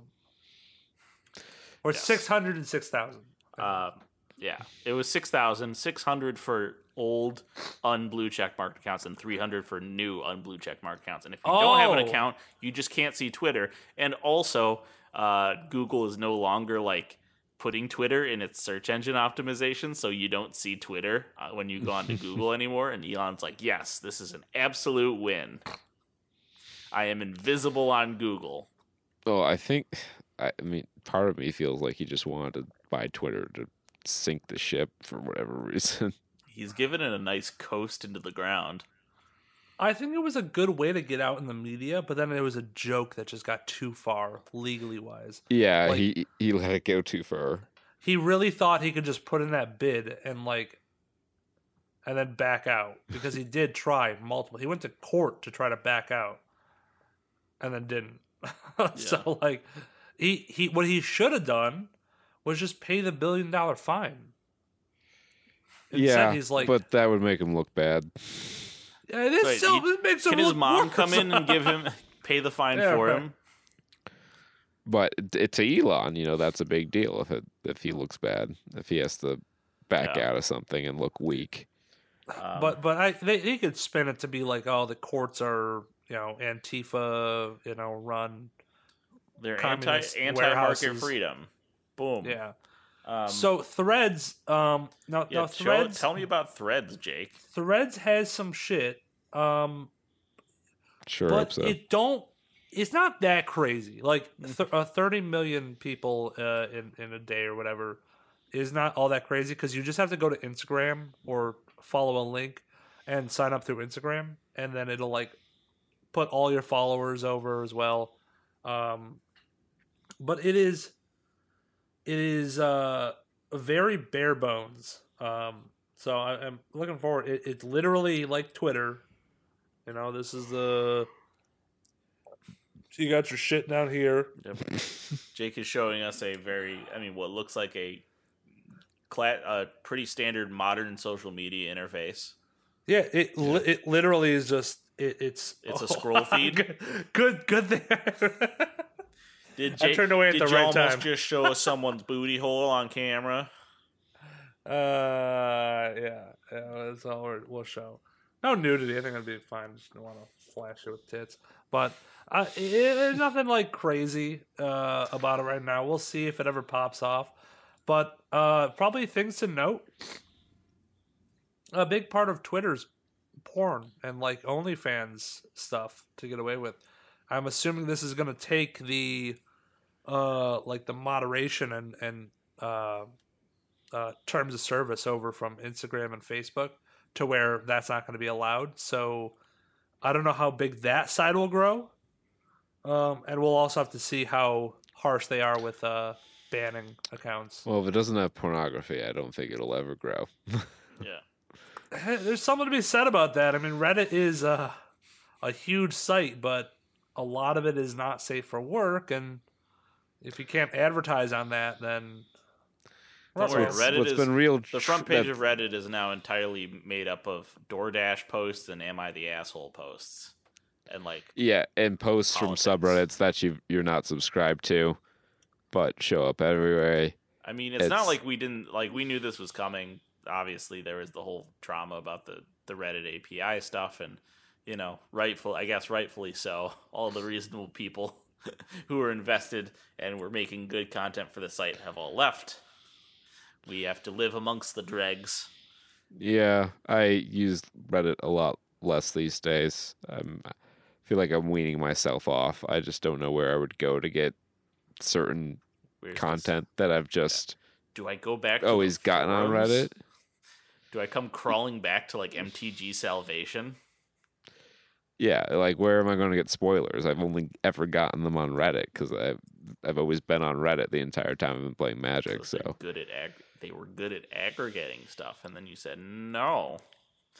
Let's make it harder for users to use. That's the whole Well- thing. well, they gotta they gotta pump up the the valuation for the IPO however they can. Otherwise, I believe um I believe the stock market reacted quite favorably to this as well. Um, if I go to Meta, Oh, I was gonna say, didn't um, they? I think. Oh, I think Reddit. I mean, got downgraded, but that was a while ago. Their valuation got downgraded a couple times, but that was Reddit. How is how is Threads doing? Oh, it would be Meta, right? Oh, Meta. um, the down. Oh, I'm trying to figure out this. Is this the first punch in the uh, cage fight? Yeah, It's the- maybe. I mean, Zuck knows how to. He knows how to fight, even when they he they won't let him fight. He's a Seems tech- like it was initially. Uh, I think I think it just spiked, uh, and then people sold. So it's it's gonna come back from this rebound. But yeah, five day. Yeah, yeah. I mean, it was announced a few days ago, and it, it spiked up to a couple percentage points. Mhm. Well, that could be a big return depending on how invested you are in Meta. All right, Yep. well, I think that's going to wrap up gaming news. Let's let's talk about being invested Yeah, in speaking. the Phil franchise. Yeah, Indi- Indiana Jones. Ah, I'm I'm Indy. I'm old. oh, okay. Um, first off, I felt like so I I watched the Red Letter Media um, breakdown of this because I did not realize we are watching this. Uh, I think I only got halfway through, but the one major thing they pointed out was the beginning of this movie and how jarring it was to watch. It was good, but it was jarring knowing that Harrison Ford is not that old. I thought the digitally de-aged Harrison Ford is not You- that bad. I thought it was passable. It was pretty well done uh, for the most part. but the part. voice, the like, even I knew like the voice at the beginning when it was old Harrison voice. I'm like, this. This doesn't quite Okay. track. I you know, I liked it well enough. I I think it's kind of spooky uh just in general. Um but like I'll tell you what, I was really into like the first half of this movie and specifically this beginning scene where you know the flashback adventure. This was a much longer flashback adventure uh, than is typical in the Indiana Jones movie, Yeah. and it also tied more directly into the the later plot, which is also kind of unusual. But like that was a solid like 15 20 minutes of Indiana Jones action exactly as I remembered it, exactly as I liked it, uh, except for CG. I still, it just doesn't look right to me to see CGI uh, effects in an Indiana Jones movie. Green screens left something to be desired for sure uh, throughout the Yeah. movie. But yeah, like the easy- Morocco there were Morocco where- chase scene was pretty weird. Yeah, it was it was pretty easy to tell. At least there were a lot of obvious uh, effects in the movie. Um, Yeah. there- I'm sure there were some that were very well executed, but there were quite a few. Is that it that weren't. much more expensive to do some of these things practically? I don't know. I think I don't know how much the you know how how prominent is the role of prop master now? Is it is it becoming a rare breed? Might yeah, be that might faster. be, might be. uh, See, no, I, I can't. Because I can't abide by that because- on this and that like I I can't imagine unless by faster you means you can take your office of VFX artists and like herd them like a border collie into working on this and just brute force it like you're playing Z- like you're doing a Zerg rush in StarCraft. Well, well you click I- on the I- graphics for the Indiana Jones movie, and ten thousand Full Sail University graduates just team on it and animate Well, every single pixel. was if you if you do like pyrotechnics or something like that, you got to get the shot with the pyrotechnics in there, and all that has to be done. They have to do all the setup and has to get that take done. And you gotta do it like, right, yeah. A, a green screen, you can shoot that, get that shot right pretty easily anywhere, um, with no like safety training or whatever, and then ship that off to the effects team to edit while you're shooting other stuff. So it, it logistically, I think you can fit in more stuff because you don't have like scheduling conflicts with like Harrison Ford or some of the other actors. Uh, I- and I, I don't know. That is a good point. Movie- like that is a good I- point that you can now level load movie production all the way like up to release. You know, because there's you know a lot of these movies they're they're like only done like a couple months before they come out, which I from a production standpoint I feel like you'd want because otherwise you're just you're sitting on it. Well, I mean, they do sit on a lot of movies and kind of release them when they they feel it's the appropriate time to release. Like they have, they get their movies this year. They purchase, you know, independently produced movies, or you know, they fund their studio movies, and they pick and choose what comes out in the year. Um, some of them, yes, are are like right up to the last minute kind of dealios. I feel like I, But I feel it's like not thing uncommon everyone to- was talking about the Snyder cut was that like the Snyder cut was kind of like a work print, and they still had to gussy Yeah. that up. Um, but yeah, I will agree that like in that respect of movies being able to sit on stuff sometimes. I know we talk about how many movies do we talk about where they kind of show up. We were like, we saw this a while ago. Oh, because it showed at a festival, so some studio bought it, and then they were gonna market it for theatrical release.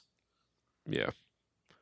Um, Um, but yeah, I feel like Indiana Jones. They're just kind of. I would have liked to have seen more practical, a heavier emphasis on practical effects, because Yeah. to me that's part of an Indiana Jones movie.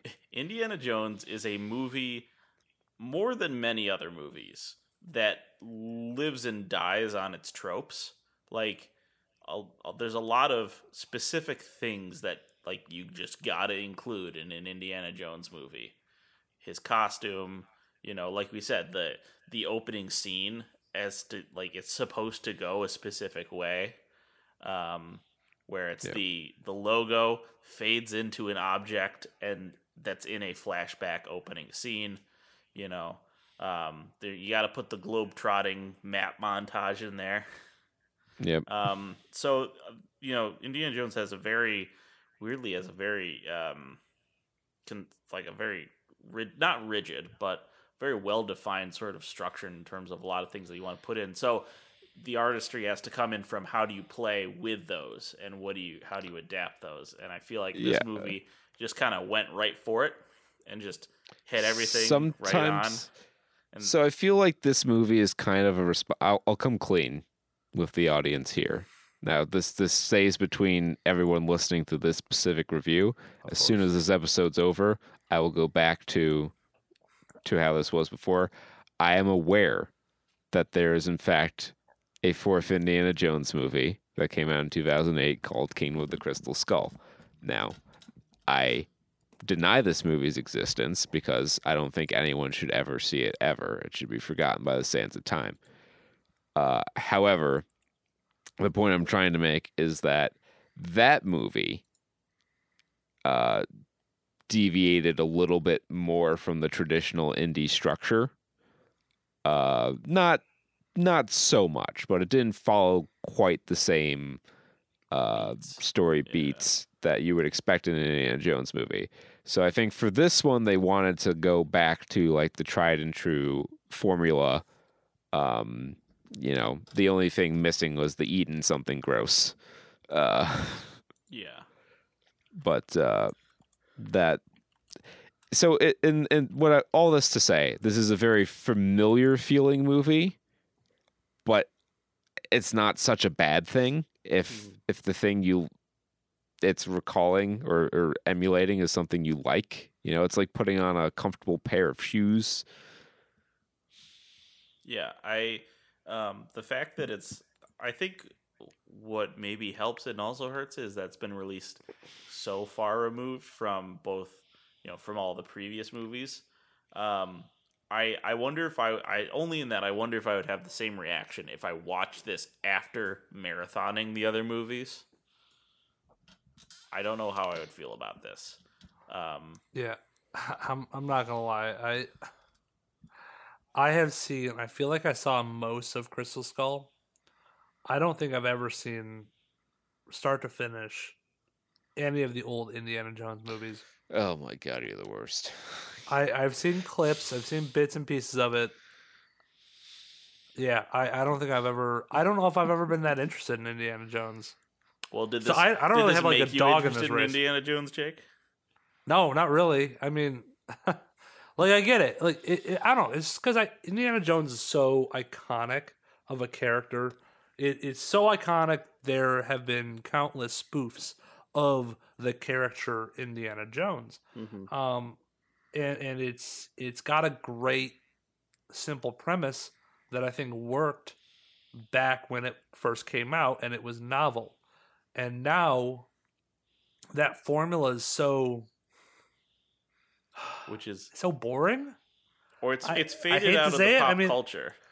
Um, it, like I'm sure when it came out at first, it was a great idea, but I think just because every other movie does a similar thing, you get a So- MacGuffin, you got to go to a place. The bad guys go to the place. You got to get the other MacGuffin. You go to a place. You got to get the. Here's bad why you're wrong. Jake. Okay. Um, you're wrong because the Indiana Jones movies of the 80s were based on the adventure serials of the 1930s and all their tropes. So it was not a novel concept when it came out. It was just a very well done homage to those old style. hey, I'm not gonna lie, I don't give a fuck. you know, nobody knows that. Uh, it's just movies, okay? You're you're not gonna you're not gonna sell me on the fact that people go watch these nowadays and be like, ah, you know, those serials kind of ruined this for me though. But but no, I mean it it the iconic. Wait, what point are you trying to argue, Jake? I don't know. I don't care. I don't have a dog in this race, so I'm gonna piss off a lot of people. All I know is that there's uh the the, the temple. What, what is it? Uh, temple of Doom is the bad one. Yeah. It's Or- the black sheep of the original Yes. three. Yeah. It's a black sheep of the original one. It's set before the Nazis. Everybody's like, "Oh, we gotta have the Nazis," so they brought back the Nazis, and then they like constantly have brought back the Nazis because that's what they want to see Harrison Ford fighting Nazis to a point where they really stretched it in this one to jumping the gun or jumping the shark, I would say. Um, uh, and, and yeah, I guess Jumping the Crystal. Skull, I think, was like aliens. I was describing it to Kristen on the way home. I'm like, I don't have a dog in this race, but like, yeah, I guess like the fifth one or the fourth one was uh, about aliens, and they're like, well, how do we top aliens? Well, I won't, I won't spoil it for you this one, but I'm sure everybody could could do it. But they do it. They, they try to top aliens, and I'm sure every other one they've been. How can we top this? They're like, ah, cannibals. Uh, how can we how can we top the Holy Grail? The spear of Christ, but it's a fake. Got us. Well, I mean, It's only good for Christ killing. is- Uh, was a red herring.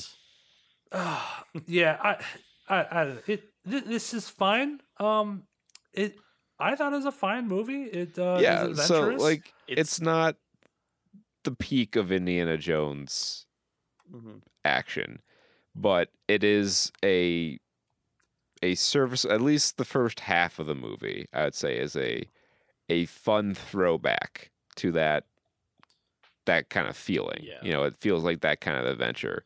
Um, Plot gets a little too sci-fi for my taste at the end there. Um, we nearly had a disastrous ending that would have completely ruined my opinion of this movie. Um, but they they wisened up and avoided that uh, most calamitous phase.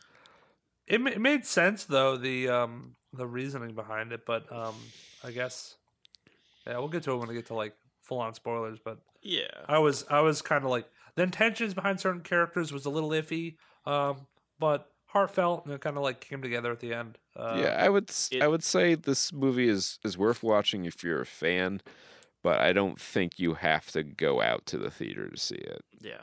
Uh, I would say, and I'll talk about maybe some of the details in it. Um, it's a good send off for the character. They're definitely, they chose with this movie to end it instead of passing the torch. Um, this is Indiana Jones' happy ending. Um, But it doesn't have, and I, I'll use the term that we break out mainly for wrestling performances, but I'll use it here. This doesn't have the sauce that the OG Indiana Jones movies had. I'll agree. I'll agree. It doesn't. It doesn't quite rise to that level. It doesn't have the sauce. It's not even as good as Temple of Doom. All of these things are true, but it is a lot better than whatever the fuck Kingdom of the Crystal Skull was supposed to be. Right. If- And It's not, it and it's felt not a Marvel like- superhero movie. So if you're getting sick of those, Yeah. this is a good change of pace. like it is it is surprisingly violent. Like they did not hold back on the classic Indiana Jones gruesome deaths. Um yeah. There was some was- pretty- that's Why they didn't put pretty Disney bad ways this. to go. It was Paramount and Lucasfilm.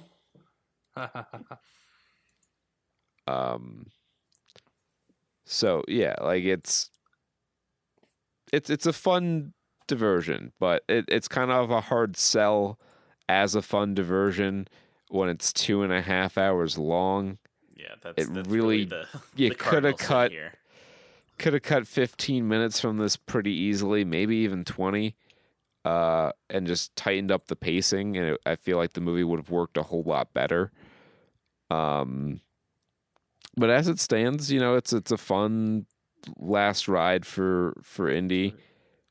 um but i i much like uh rambo last stand i would say wait wait to wait a couple years to watch this on demand for your uh your podcast when you need something to review in the late 200s of the episode count. Unless you're in the deep south and the wet bulb temperatures will cause you to drown in your own sweat in the shade, um, and you need to, you know, and go watch this in the theater in that case because it's air conditioning for an hour and a half, and you won't, and you won't overheat even through your sweat because we're living through a climate crisis that will kill everyone in the summer. Oh, you. I was I could I, I could get ranty for a second. Just fucking UPS is about to strike. because of the fucking the heat. Texas said, Oh, are they really? yeah, they're they're discussing like a ninety percent workers strike, which would be one of the largest strikes in like uh, U.S. history in terms of Nice. percent. I think in terms of like percentage of the of the workforce there. Um, like I know there's that whole debacle about Texas. They said work uh, companies can fucking deny water breaks to their Yeah, change some of the rules. so if you're living in a in a burning hellscape where you can't escape the heat, go watch this in the theater for two and a half hours and cool your core temperature down. I think that the Texas thing's a little bit out of context, and it also doesn't go in effect until uh, next year. I think. Um, I think it's they can't. They they're not required to provide water to the employees. Not necessarily that they can't take a break. Um, I I think it was denying water breaks, but either way, it's not a great rule. No, I, I read the the story on it. Like, um. Anyway, what were we talking about? Indiana Jones. That's one. dial dial of, of destiny. Spoil spoiler time, I guess. Um, yeah, good time as any. So I don't know. I was kind of tickled by the the Antikythera mechanism in this, um, by the fact that like I've I've also read some articles about it, and like people have they've done the digital reconstructions of it. They're like, this was probably just a very complicated astrolabe. I was like, oh yeah. Yeah, Um, but I mean, that's that's par for the course. It's like, okay, take an artifact, ramp it up. Um, yeah. to, It's to magical it- properties. you you take a uh, a well known or you know a a referenced historical artifact like the Holy Grail or the Ark of the Covenant, and you thrust that into your Yep. your plot as as the Although- MacGuffin, as it were. This is a very weird way by which to do your time travel. Was that so yeah, Time fissures just just happen. yeah. on- That's that's that was kind of a hard thing for me to grasp. Like time travel, it's it's a tough tough ask in in an Indiana Jones kind of setting, and I don't think they really nailed it.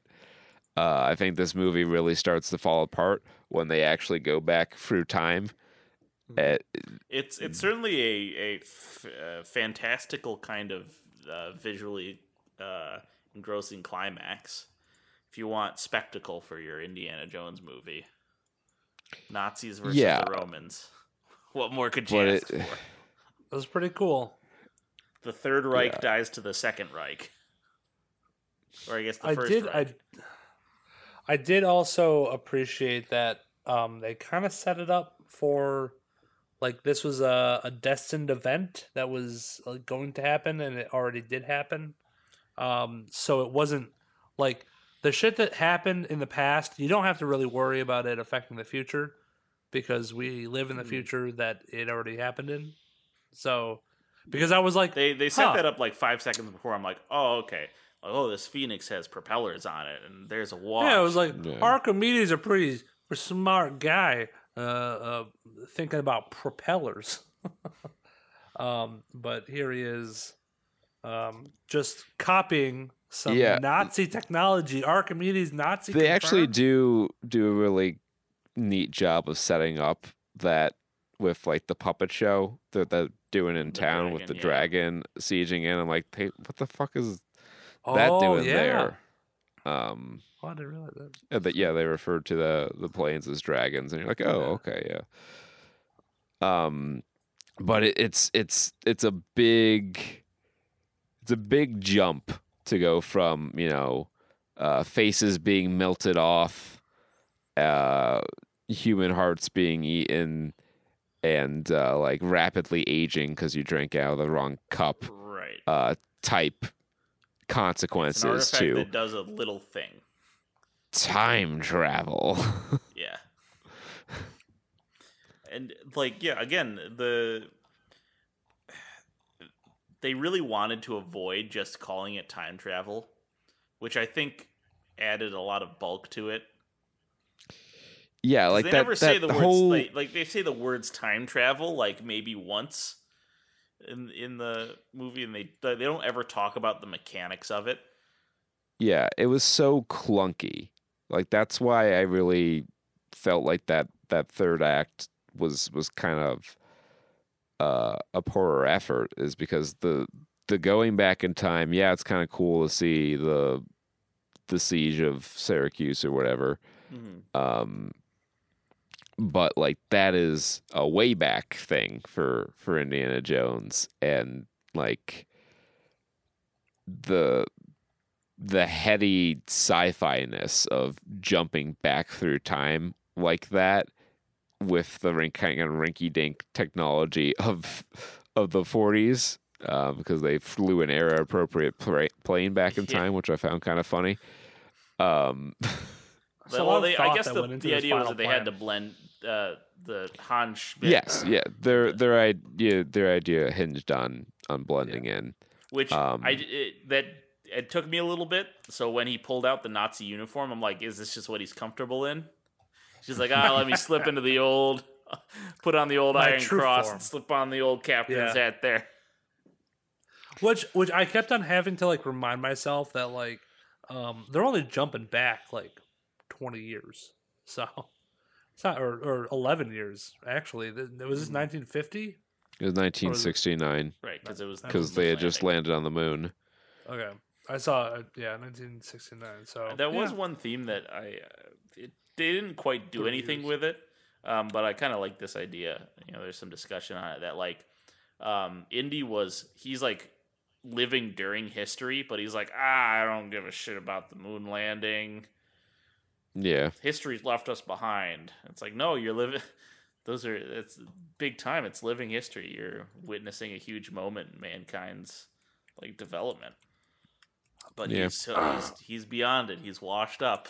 He gives his he gives his clock to a homeless guy. That was that was So great. how do we feel about um Shia LaBeouf uh getting killed off off screen? I, I don't feel any don't- kind of way about about it. I mean, it's uh, they did don't a- mind at all. they did an okay character motivation with it.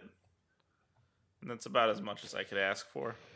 Yeah, So I I think it would it was good because the movie, much like myself, has spent the better part of the last you know ten years denying the existence of Kingdom of the Crystal Skull, and so they just they paid lip service to why a couple things were different.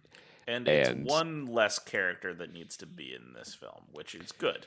Because And let's be honest, it wasn't a great character, and Shia LaBeouf is not the same level of star now that he was when Kingdom of the Crystal Skull came out. yeah, So I wanted maybe he did go to because I was trying to think about what war did Shia LaBeouf die in, it was Vietnam. and it might it might have been might have been Vietnam. It would it would have had to have been Vietnam, yeah, well because it's like or they- Korea. It could have been Korea. I was thinking either Korean or Vietnam. Uh, Korean War would have been 1950, 1953. When was Crystal Skull happening? Was that in the 50s or was that? I, it might have been the. It was the start Is- of the Cold is- War. yeah, it was the uh, either the fifties or the sixties because they had Nuketown Probably 50s. set yeah. up. Cold Um, War, yeah. Okay. So that's when he first met his son. And then at some point he's like, fuck you, dad, I'm going to enlist. And he joined I up think with it the would almost have to have been, well, or or depending upon when Crystal Skull was set, because like obviously if Crystal Skull was in the fifties and he fought in Vietnam, he probably would have been too old to enlist. Uh, I, but this, we have put more thought into this than they did. yeah, so it was it was there to say, okay, we need to explain why he and and Marion aren't there, and also we can parlay this into some character development for yeah, it was a pretty good scene, yeah. Pretty good Um, delivery. which kind of leads me into another thing is that the um a related thing a thing that kind of hung out throughout the movie was that i don't think they used the score super well um especially, Yeah, like especially the themes indiana jones has a lot of themes in it like vi- you know the marion and jones love theme obviously the indiana jones main theme um Mm-hmm. and that they kind of they kind of just show up there's not like a big moment where he he shows up heroically, and it all kind of culminates. And then you play the theme, and it's like, oh yes, Indiana Jones. Which, if any movie They did that in it, the flashback adventure. yeah, but that was like a little. They played it like a little bit, and then they played it like a little more, and then maybe they like they played the full theme, but it wasn't the the rest of the movie. I feel like didn't it didn't service the action of what was going on. I don't. No, I'll, I'll agree with you that like the score is kind of, you know, it's not memorable, which is odd to say of a John Williams score. Um, and yeah, it could have it it it could have used a little more. It could have been used more effectively. I guess is what I'm saying. Yeah, um, rather than just putting it in there kind of as a recognition, but not having a strong idea of what you were doing with it. Um, but it was it didn't like super detract from my my experience with the film. It was just something I noticed. I'm like, because he's there's a scene where he's talking to his daughter on the boat, not his daughter, but his goddaughter on the boat, and the, then they play like the love theme, like that's the theme for him and Mary. And I was like, this Yes. is not, no, that's not where this I was. I was like, oh wait, no, no, no, that's gross. Don't try to do that. yeah. Um. Side note: her character is fucking psychotic. I Yeah. thought they were trying a, a little bit too hard to like push her as the replacement of like Indiana Jones. Um, See, I didn't feel like they were trying to push her off as an indie replacement. I feel like At least not might. not to the degree that they did with Shia LaBeouf's character in I- the last movie. I think the idea was like she was who Indy could have been if she went down the wrong, but she went down the wrong path, where she was in it for money and um, selfishness instead of the love of archaeology and history. She is she is similar in uh in scope, let's say, to many indie accomplices in his cinematic history. just because she was kind of like um uh, I don't know I don't know how to put this. It gave me like a lot of like um just unserious James Bond vibes of like, ooh, look at that guy. Ooh, I'm just uh, I guess the yeah the word is the like money. cavalier. I'm a hot I feel like she was yeah, a very cavalier, cavalier. character, which I think was the intention for her character. Honestly, yeah. Yeah, it, it definitely was because it's a contrast to to Indy's personality. especially Sure. old Indiana Jones. Yeah, who can't be especially going old on gruff. adventures all the time anymore. Yeah. I think it was her characterization was I feel very strategic uh as far as like being a foil to Indy and also in some ways harkening back to Indy's younger days. Right when he Um the kind of when he guy was more reckless and shoot a man in the street, uh, Yeah. rather than try and uh, you know the, the easiest way to victory. yeah. There so I, I think that was that was done very intentionally, and I, I liked her character for for the most part. Um, she was entertaining, yeah, and that's Yeah. really all you can ask for. I liked her character better than I liked the the kid. yeah. I'm trying I to felt- figure out what his character's name was. Um, uh, where are you? IMDb. With the kid, Yeah, Teddy. the kid who the Teddy. literal first scene where they show him piloting the mock plane, and I'm like, oh, okay. So they're going, Yeah, when is this gonna come in handy? yeah. Yeah. So he's gonna pilot a plane at some point, and lo and fucking behold, um, Hog, but uh, uh, not Raheem, not Raheem. Is he not? Where is where is he in this? It's something start with a T, like Teddy, Ted- I Teddy said or Teddy? something like that. Okay. Yeah. Yes, yeah, okay. that's what I said. Ted- Ethann, I just saw Isidore, it yeah. today. it's very fresh in my mind. um, yeah, like the very first scene where it's like they, they got to cut right to the chase. Here's his here's his setup so you can pay him off. Um, yeah, And like the only purpose he served was to to give them a ride back, and to be a you could have be kidnapped. you could have totally well well I mean like his the the payoff of the plane like you could have easily rewritten that climax to make him completely unnecessary because she boards the plane Indies on by herself Yeah. And instead of having the plane crash, you could have just written it so that they seize control of the plane and they, you know, barely limp this thing back through the time portal before it closes. The Yeah. question is, how did he compare to Ke Ke Huy Quan? Short round, sh- short round is iconic for many reasons. I will say this kid was much better actor than uh, he w- at that time. Okay, the kid Wow! was wow! he grew Where's up. this kid's Oscar, huh? He got a lot better. It'll happen in 20 Uh, years. Um, or something. Imagine, though. Yeah. you know, I, I can I can blame the writing on it for his his acting or, Yeah. or not being able to act in his native language. A lot better than some kid actors we've seen recently. Skateboard kid. Oh. Um, yeah, like he as far as kid characters go, he wasn't the worst, but he really did not to need to be there. I felt like they just were like, well, you know, in Temple of Doom we had a kid uh, sidekick, so we gotta resurrect that. Yeah. Um this I this was in the movie. I I feel like no one else commented on none of the stuff I've seen commented on, but was there like a really weird like um continuity not a con- I almost yeah, continuity error, IMO, where they so they roll up to the um the hotel the Tan La, Dan Atlantique in Tangiers, right where the mm-hmm. deal's going down and they do all, and it's dark out. The auction's happening. Huh? The auction's happening. Yeah, yeah. They roll up to the auction and it's dark out. And this scene takes it's like a 15 minute scene. And it doesn't feel like it takes a long time in the movie. Like they're in and they're out. But then they come out and it's broad daylight in like the heat of the day. And I'm I like, don't remember it being dark when they pulled up. okay. Yeah, I don't think it was. I feel like it was I like think it was just a it was, brightly lit It was like the orange and purples of the evening hues, or may, maybe it was dawn, I guess, and the lights were on to show that it was it was there.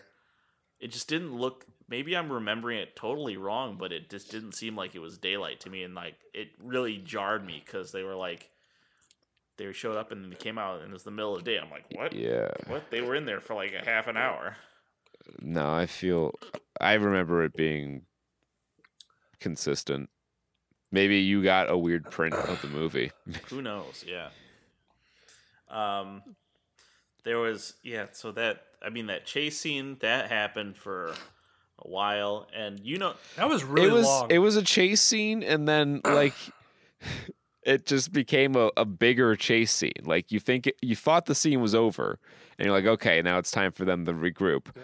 But no, here comes another party that's chasing them, and then it gets back to being the first chase scene, and yeah, that that went on a little too long. that was okay. That you remind me. That was one of my gripes with the movie was I was having a hard time like parsing who the players were and what team they were on, and uh, maybe that was part of the intention was like you don't know who's on what side and who's out for you know what everyone's intentions were but it was hard for me to figure out the arrangement of like okay so Well- schmidt is working for america but he's a secret nazi and he's hired his guys but also there's the Yeah. cia agent who's like also his handler I don't. Yeah, I don't know why um, that CIA agent was there in the first place to like.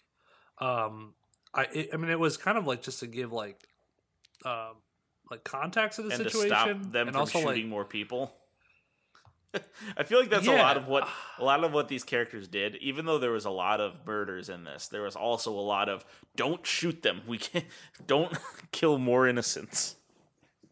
yeah, Yeah, I don't know. It was kind of weird. Uh, that whole like the because the CIA agent didn't play like a huge role, and she was killed off so early. I'm just like, what? What did you really do, other than just explain that the president's pissed? Maybe it was Maybe serve for the for the intrigue of like, oh, this black woman's working with a known Nazi guy. or What's up with well, that? I, I think maybe it was maybe it was to without naming it uh, to admit that Operation Paperclip was like a thing that got us Apollo 11 up there. Yeah, I mean that was sort of know. his the explanation for why he was there and uh, working at the. U- oh, I am just a professor at the University of Alabama. I, do not want to go to I don't Alabama. have any huge scars or deformities on my face for being slapped with a with a piece of Yeah, iron I was train going when 50 I saw miles an when hour. I s- Yeah, how the fuck did he not when die? when he showed that, like I thought he was gonna have some sort of scar or something to like be like, oh yeah, that's the guy, but it was just his regular face. I'm like, what? you got he hasn't aged a day. you got like decapitated. yeah, how are you alive? Number one, like that. Yeah, that's the whole the whole crux is kind of implausible. they were 'cause he leaving like a lot of breadcrumbs that the time travel would play into the events that already happened in the movie a lot more than it did. Like I I imagined part of me thought like, oh, when they shot like the the teachers or the professors at the college that were just like bystanders, I'm like and Indy was like really remorseful over that. I was like, oh, okay, this is usually when they do a time travel movie. They go back to the beginning of the movie and he stops the plot from happening. Like he prevents, like, you know, in my imagined scenario, he would stop, Wom- future Indy would stop Wombat from talking to old Indy and therefore setting the events, uh, keeping them from being set in motion. And that would be how it ended. It's like, Yeah, turns out we just have to have a map of where the the the portholes into the past just yeah. naturally occur. Yeah, Just a natural disaster like earthquakes and humidity. also we should talk i want to quickly talk about the heavy and um, how he Yeah, is it was- all, he is first of all uh, on one hand the biggest of the heavies he is a Yes. tower of a man and also he gets the most gruesome death yeah, Take he it has down like a pretty- bitch. fucking Pretty bad way a to go. that's that's worst top five worst ways to die Yeah, I I don't know where I would rank that relative to being chopped up by the propeller of a uh, plane. yeah, or ground by stone rollers But I did have a fun game here. Like I was trying to predict how each of the villains were going to die. Um, and I correctly guessed that the heavy was going to be killed uh, with some sort of environmental hazard, be it Yeah. like a snake pit Poison. or Yeah. or like falling off a cliff or something like that. So I nailed that one. I thought Indy was going to straight up murk the uh, the lieutenant mm-hmm. Nazi. Um, not not the not Schmidt, but Not- but the other not dude, I keep yeah. wanting to call him Boyd because that was a character he had in a different movie. um, but that guy, I thought Indy was going to kill him, so I was wrong on that.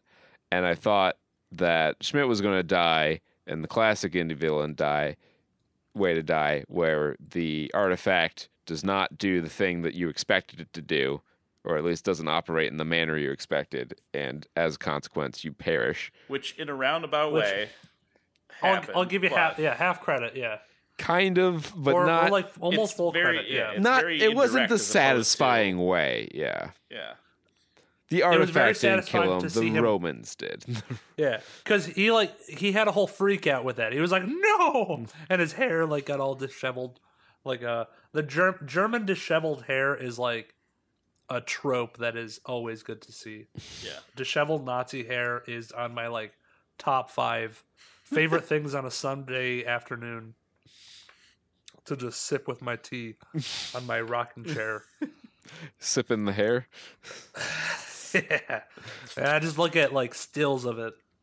it's like a of photo like album. Hitler in his bunker freaking out, losing the war. Ah, yeah. I can Nothing I can says recreate it right like here that. for you. You didn't win Yeah. the war. Hitler Oh. lost it. Oh no, what's wrong, Peter? Tell me more. I have a breakdown. Um, I don't- what was Doctor Voller's plan? He was gonna kill Hitler. Yeah, Yeah. and replace him. And- And, do the, he, he- was and going to do assume, the war yeah, assume control of the Nazi army and not make the same mistakes Hitler made, which I guess would have been invading Russia. Yeah, I mean that is a that is a how do you one up is I'm going to go and out Hitler Hitler. How do you? So he's just assuming. Yeah, he's assuming that He's- he'll he be able to kill take Hitler control and replicate and the take same control of his zeitgeist that, that the fucking Nazi party did. Or or maybe maybe it was yeah, I I guess he he figured he'd rise to they didn't think that we'd Whatever uh, rank. think about it that hard. because like I mean I f- the way he described it. So at first he just said that like he just was wanted to kill Hitler because Hitler's craziness lost them the war in his eyes. Uh, and then later in his same villain monologue, he implies that he would be leading. Yeah, the I mean, because that was, I guess, yeah, that was the just his whole thing was he was just disgruntled that Hitler was like wasting his time on occult relics. What they didn't show was the B plot, the sub B plot of uh, of Doctor Voller's story, where he actually came back with a sports almanac as well Yeah, of that era. Play some bets. he was gonna he was gonna be really rich off of sports betting and then take over Germany that way. and then the adventure's over, and he and Marion get together, and I guess it's okay, except for all the people that died. And he grabbed his hat, so you know there's gonna be another one. He's, No, he's I think he just, I think he just boned down Marion in that thing, and that was the end. Yeah, I, I- think she said she whispered to him, "Wear the hat." yeah, I was hoping they would put that in there, and I'm like, are there they're freeze framing on the hat? Is he gonna grab it, and then I'm just gonna piece everything together? I like he's- did appreciate the the uh, Looney Tunes. the Looney uh, Tunes, uh, you know, roll in the black spotlight thing. Um, that that was not how I would have ch- predicted this movie to end. That's how, a that's how a do you tell Lucas, the uh, audience that's all, classic, though. folks, without literally dropping the Um, the fucking uh, uh, end card? That's a George Lucas specialty, though. I'll tell you what. Yes, George Lucas does love his his old timey wipes and transitions. Um, Well, he became a filmmaker in the '70s when these were new, so it was it was a toy he had to play around with. yep. Um, yeah, and just like uh, Indy's journey has come to a close, so too has ours on this episode 374 of Yep. the Saturn Studs podcast. Um, next week we'll be talking something. Asteroid comes out City nice. before it gets before it leaves orbit. Um, isn't there something else big opening next week? Whatever. We'll we'll discuss figure it and out. figure it out amongst ourselves. Um, yeah, I don't think we have anything else to announce. So until next time, be well, stay safe, and party like it's 1995. Peace. Bye bye.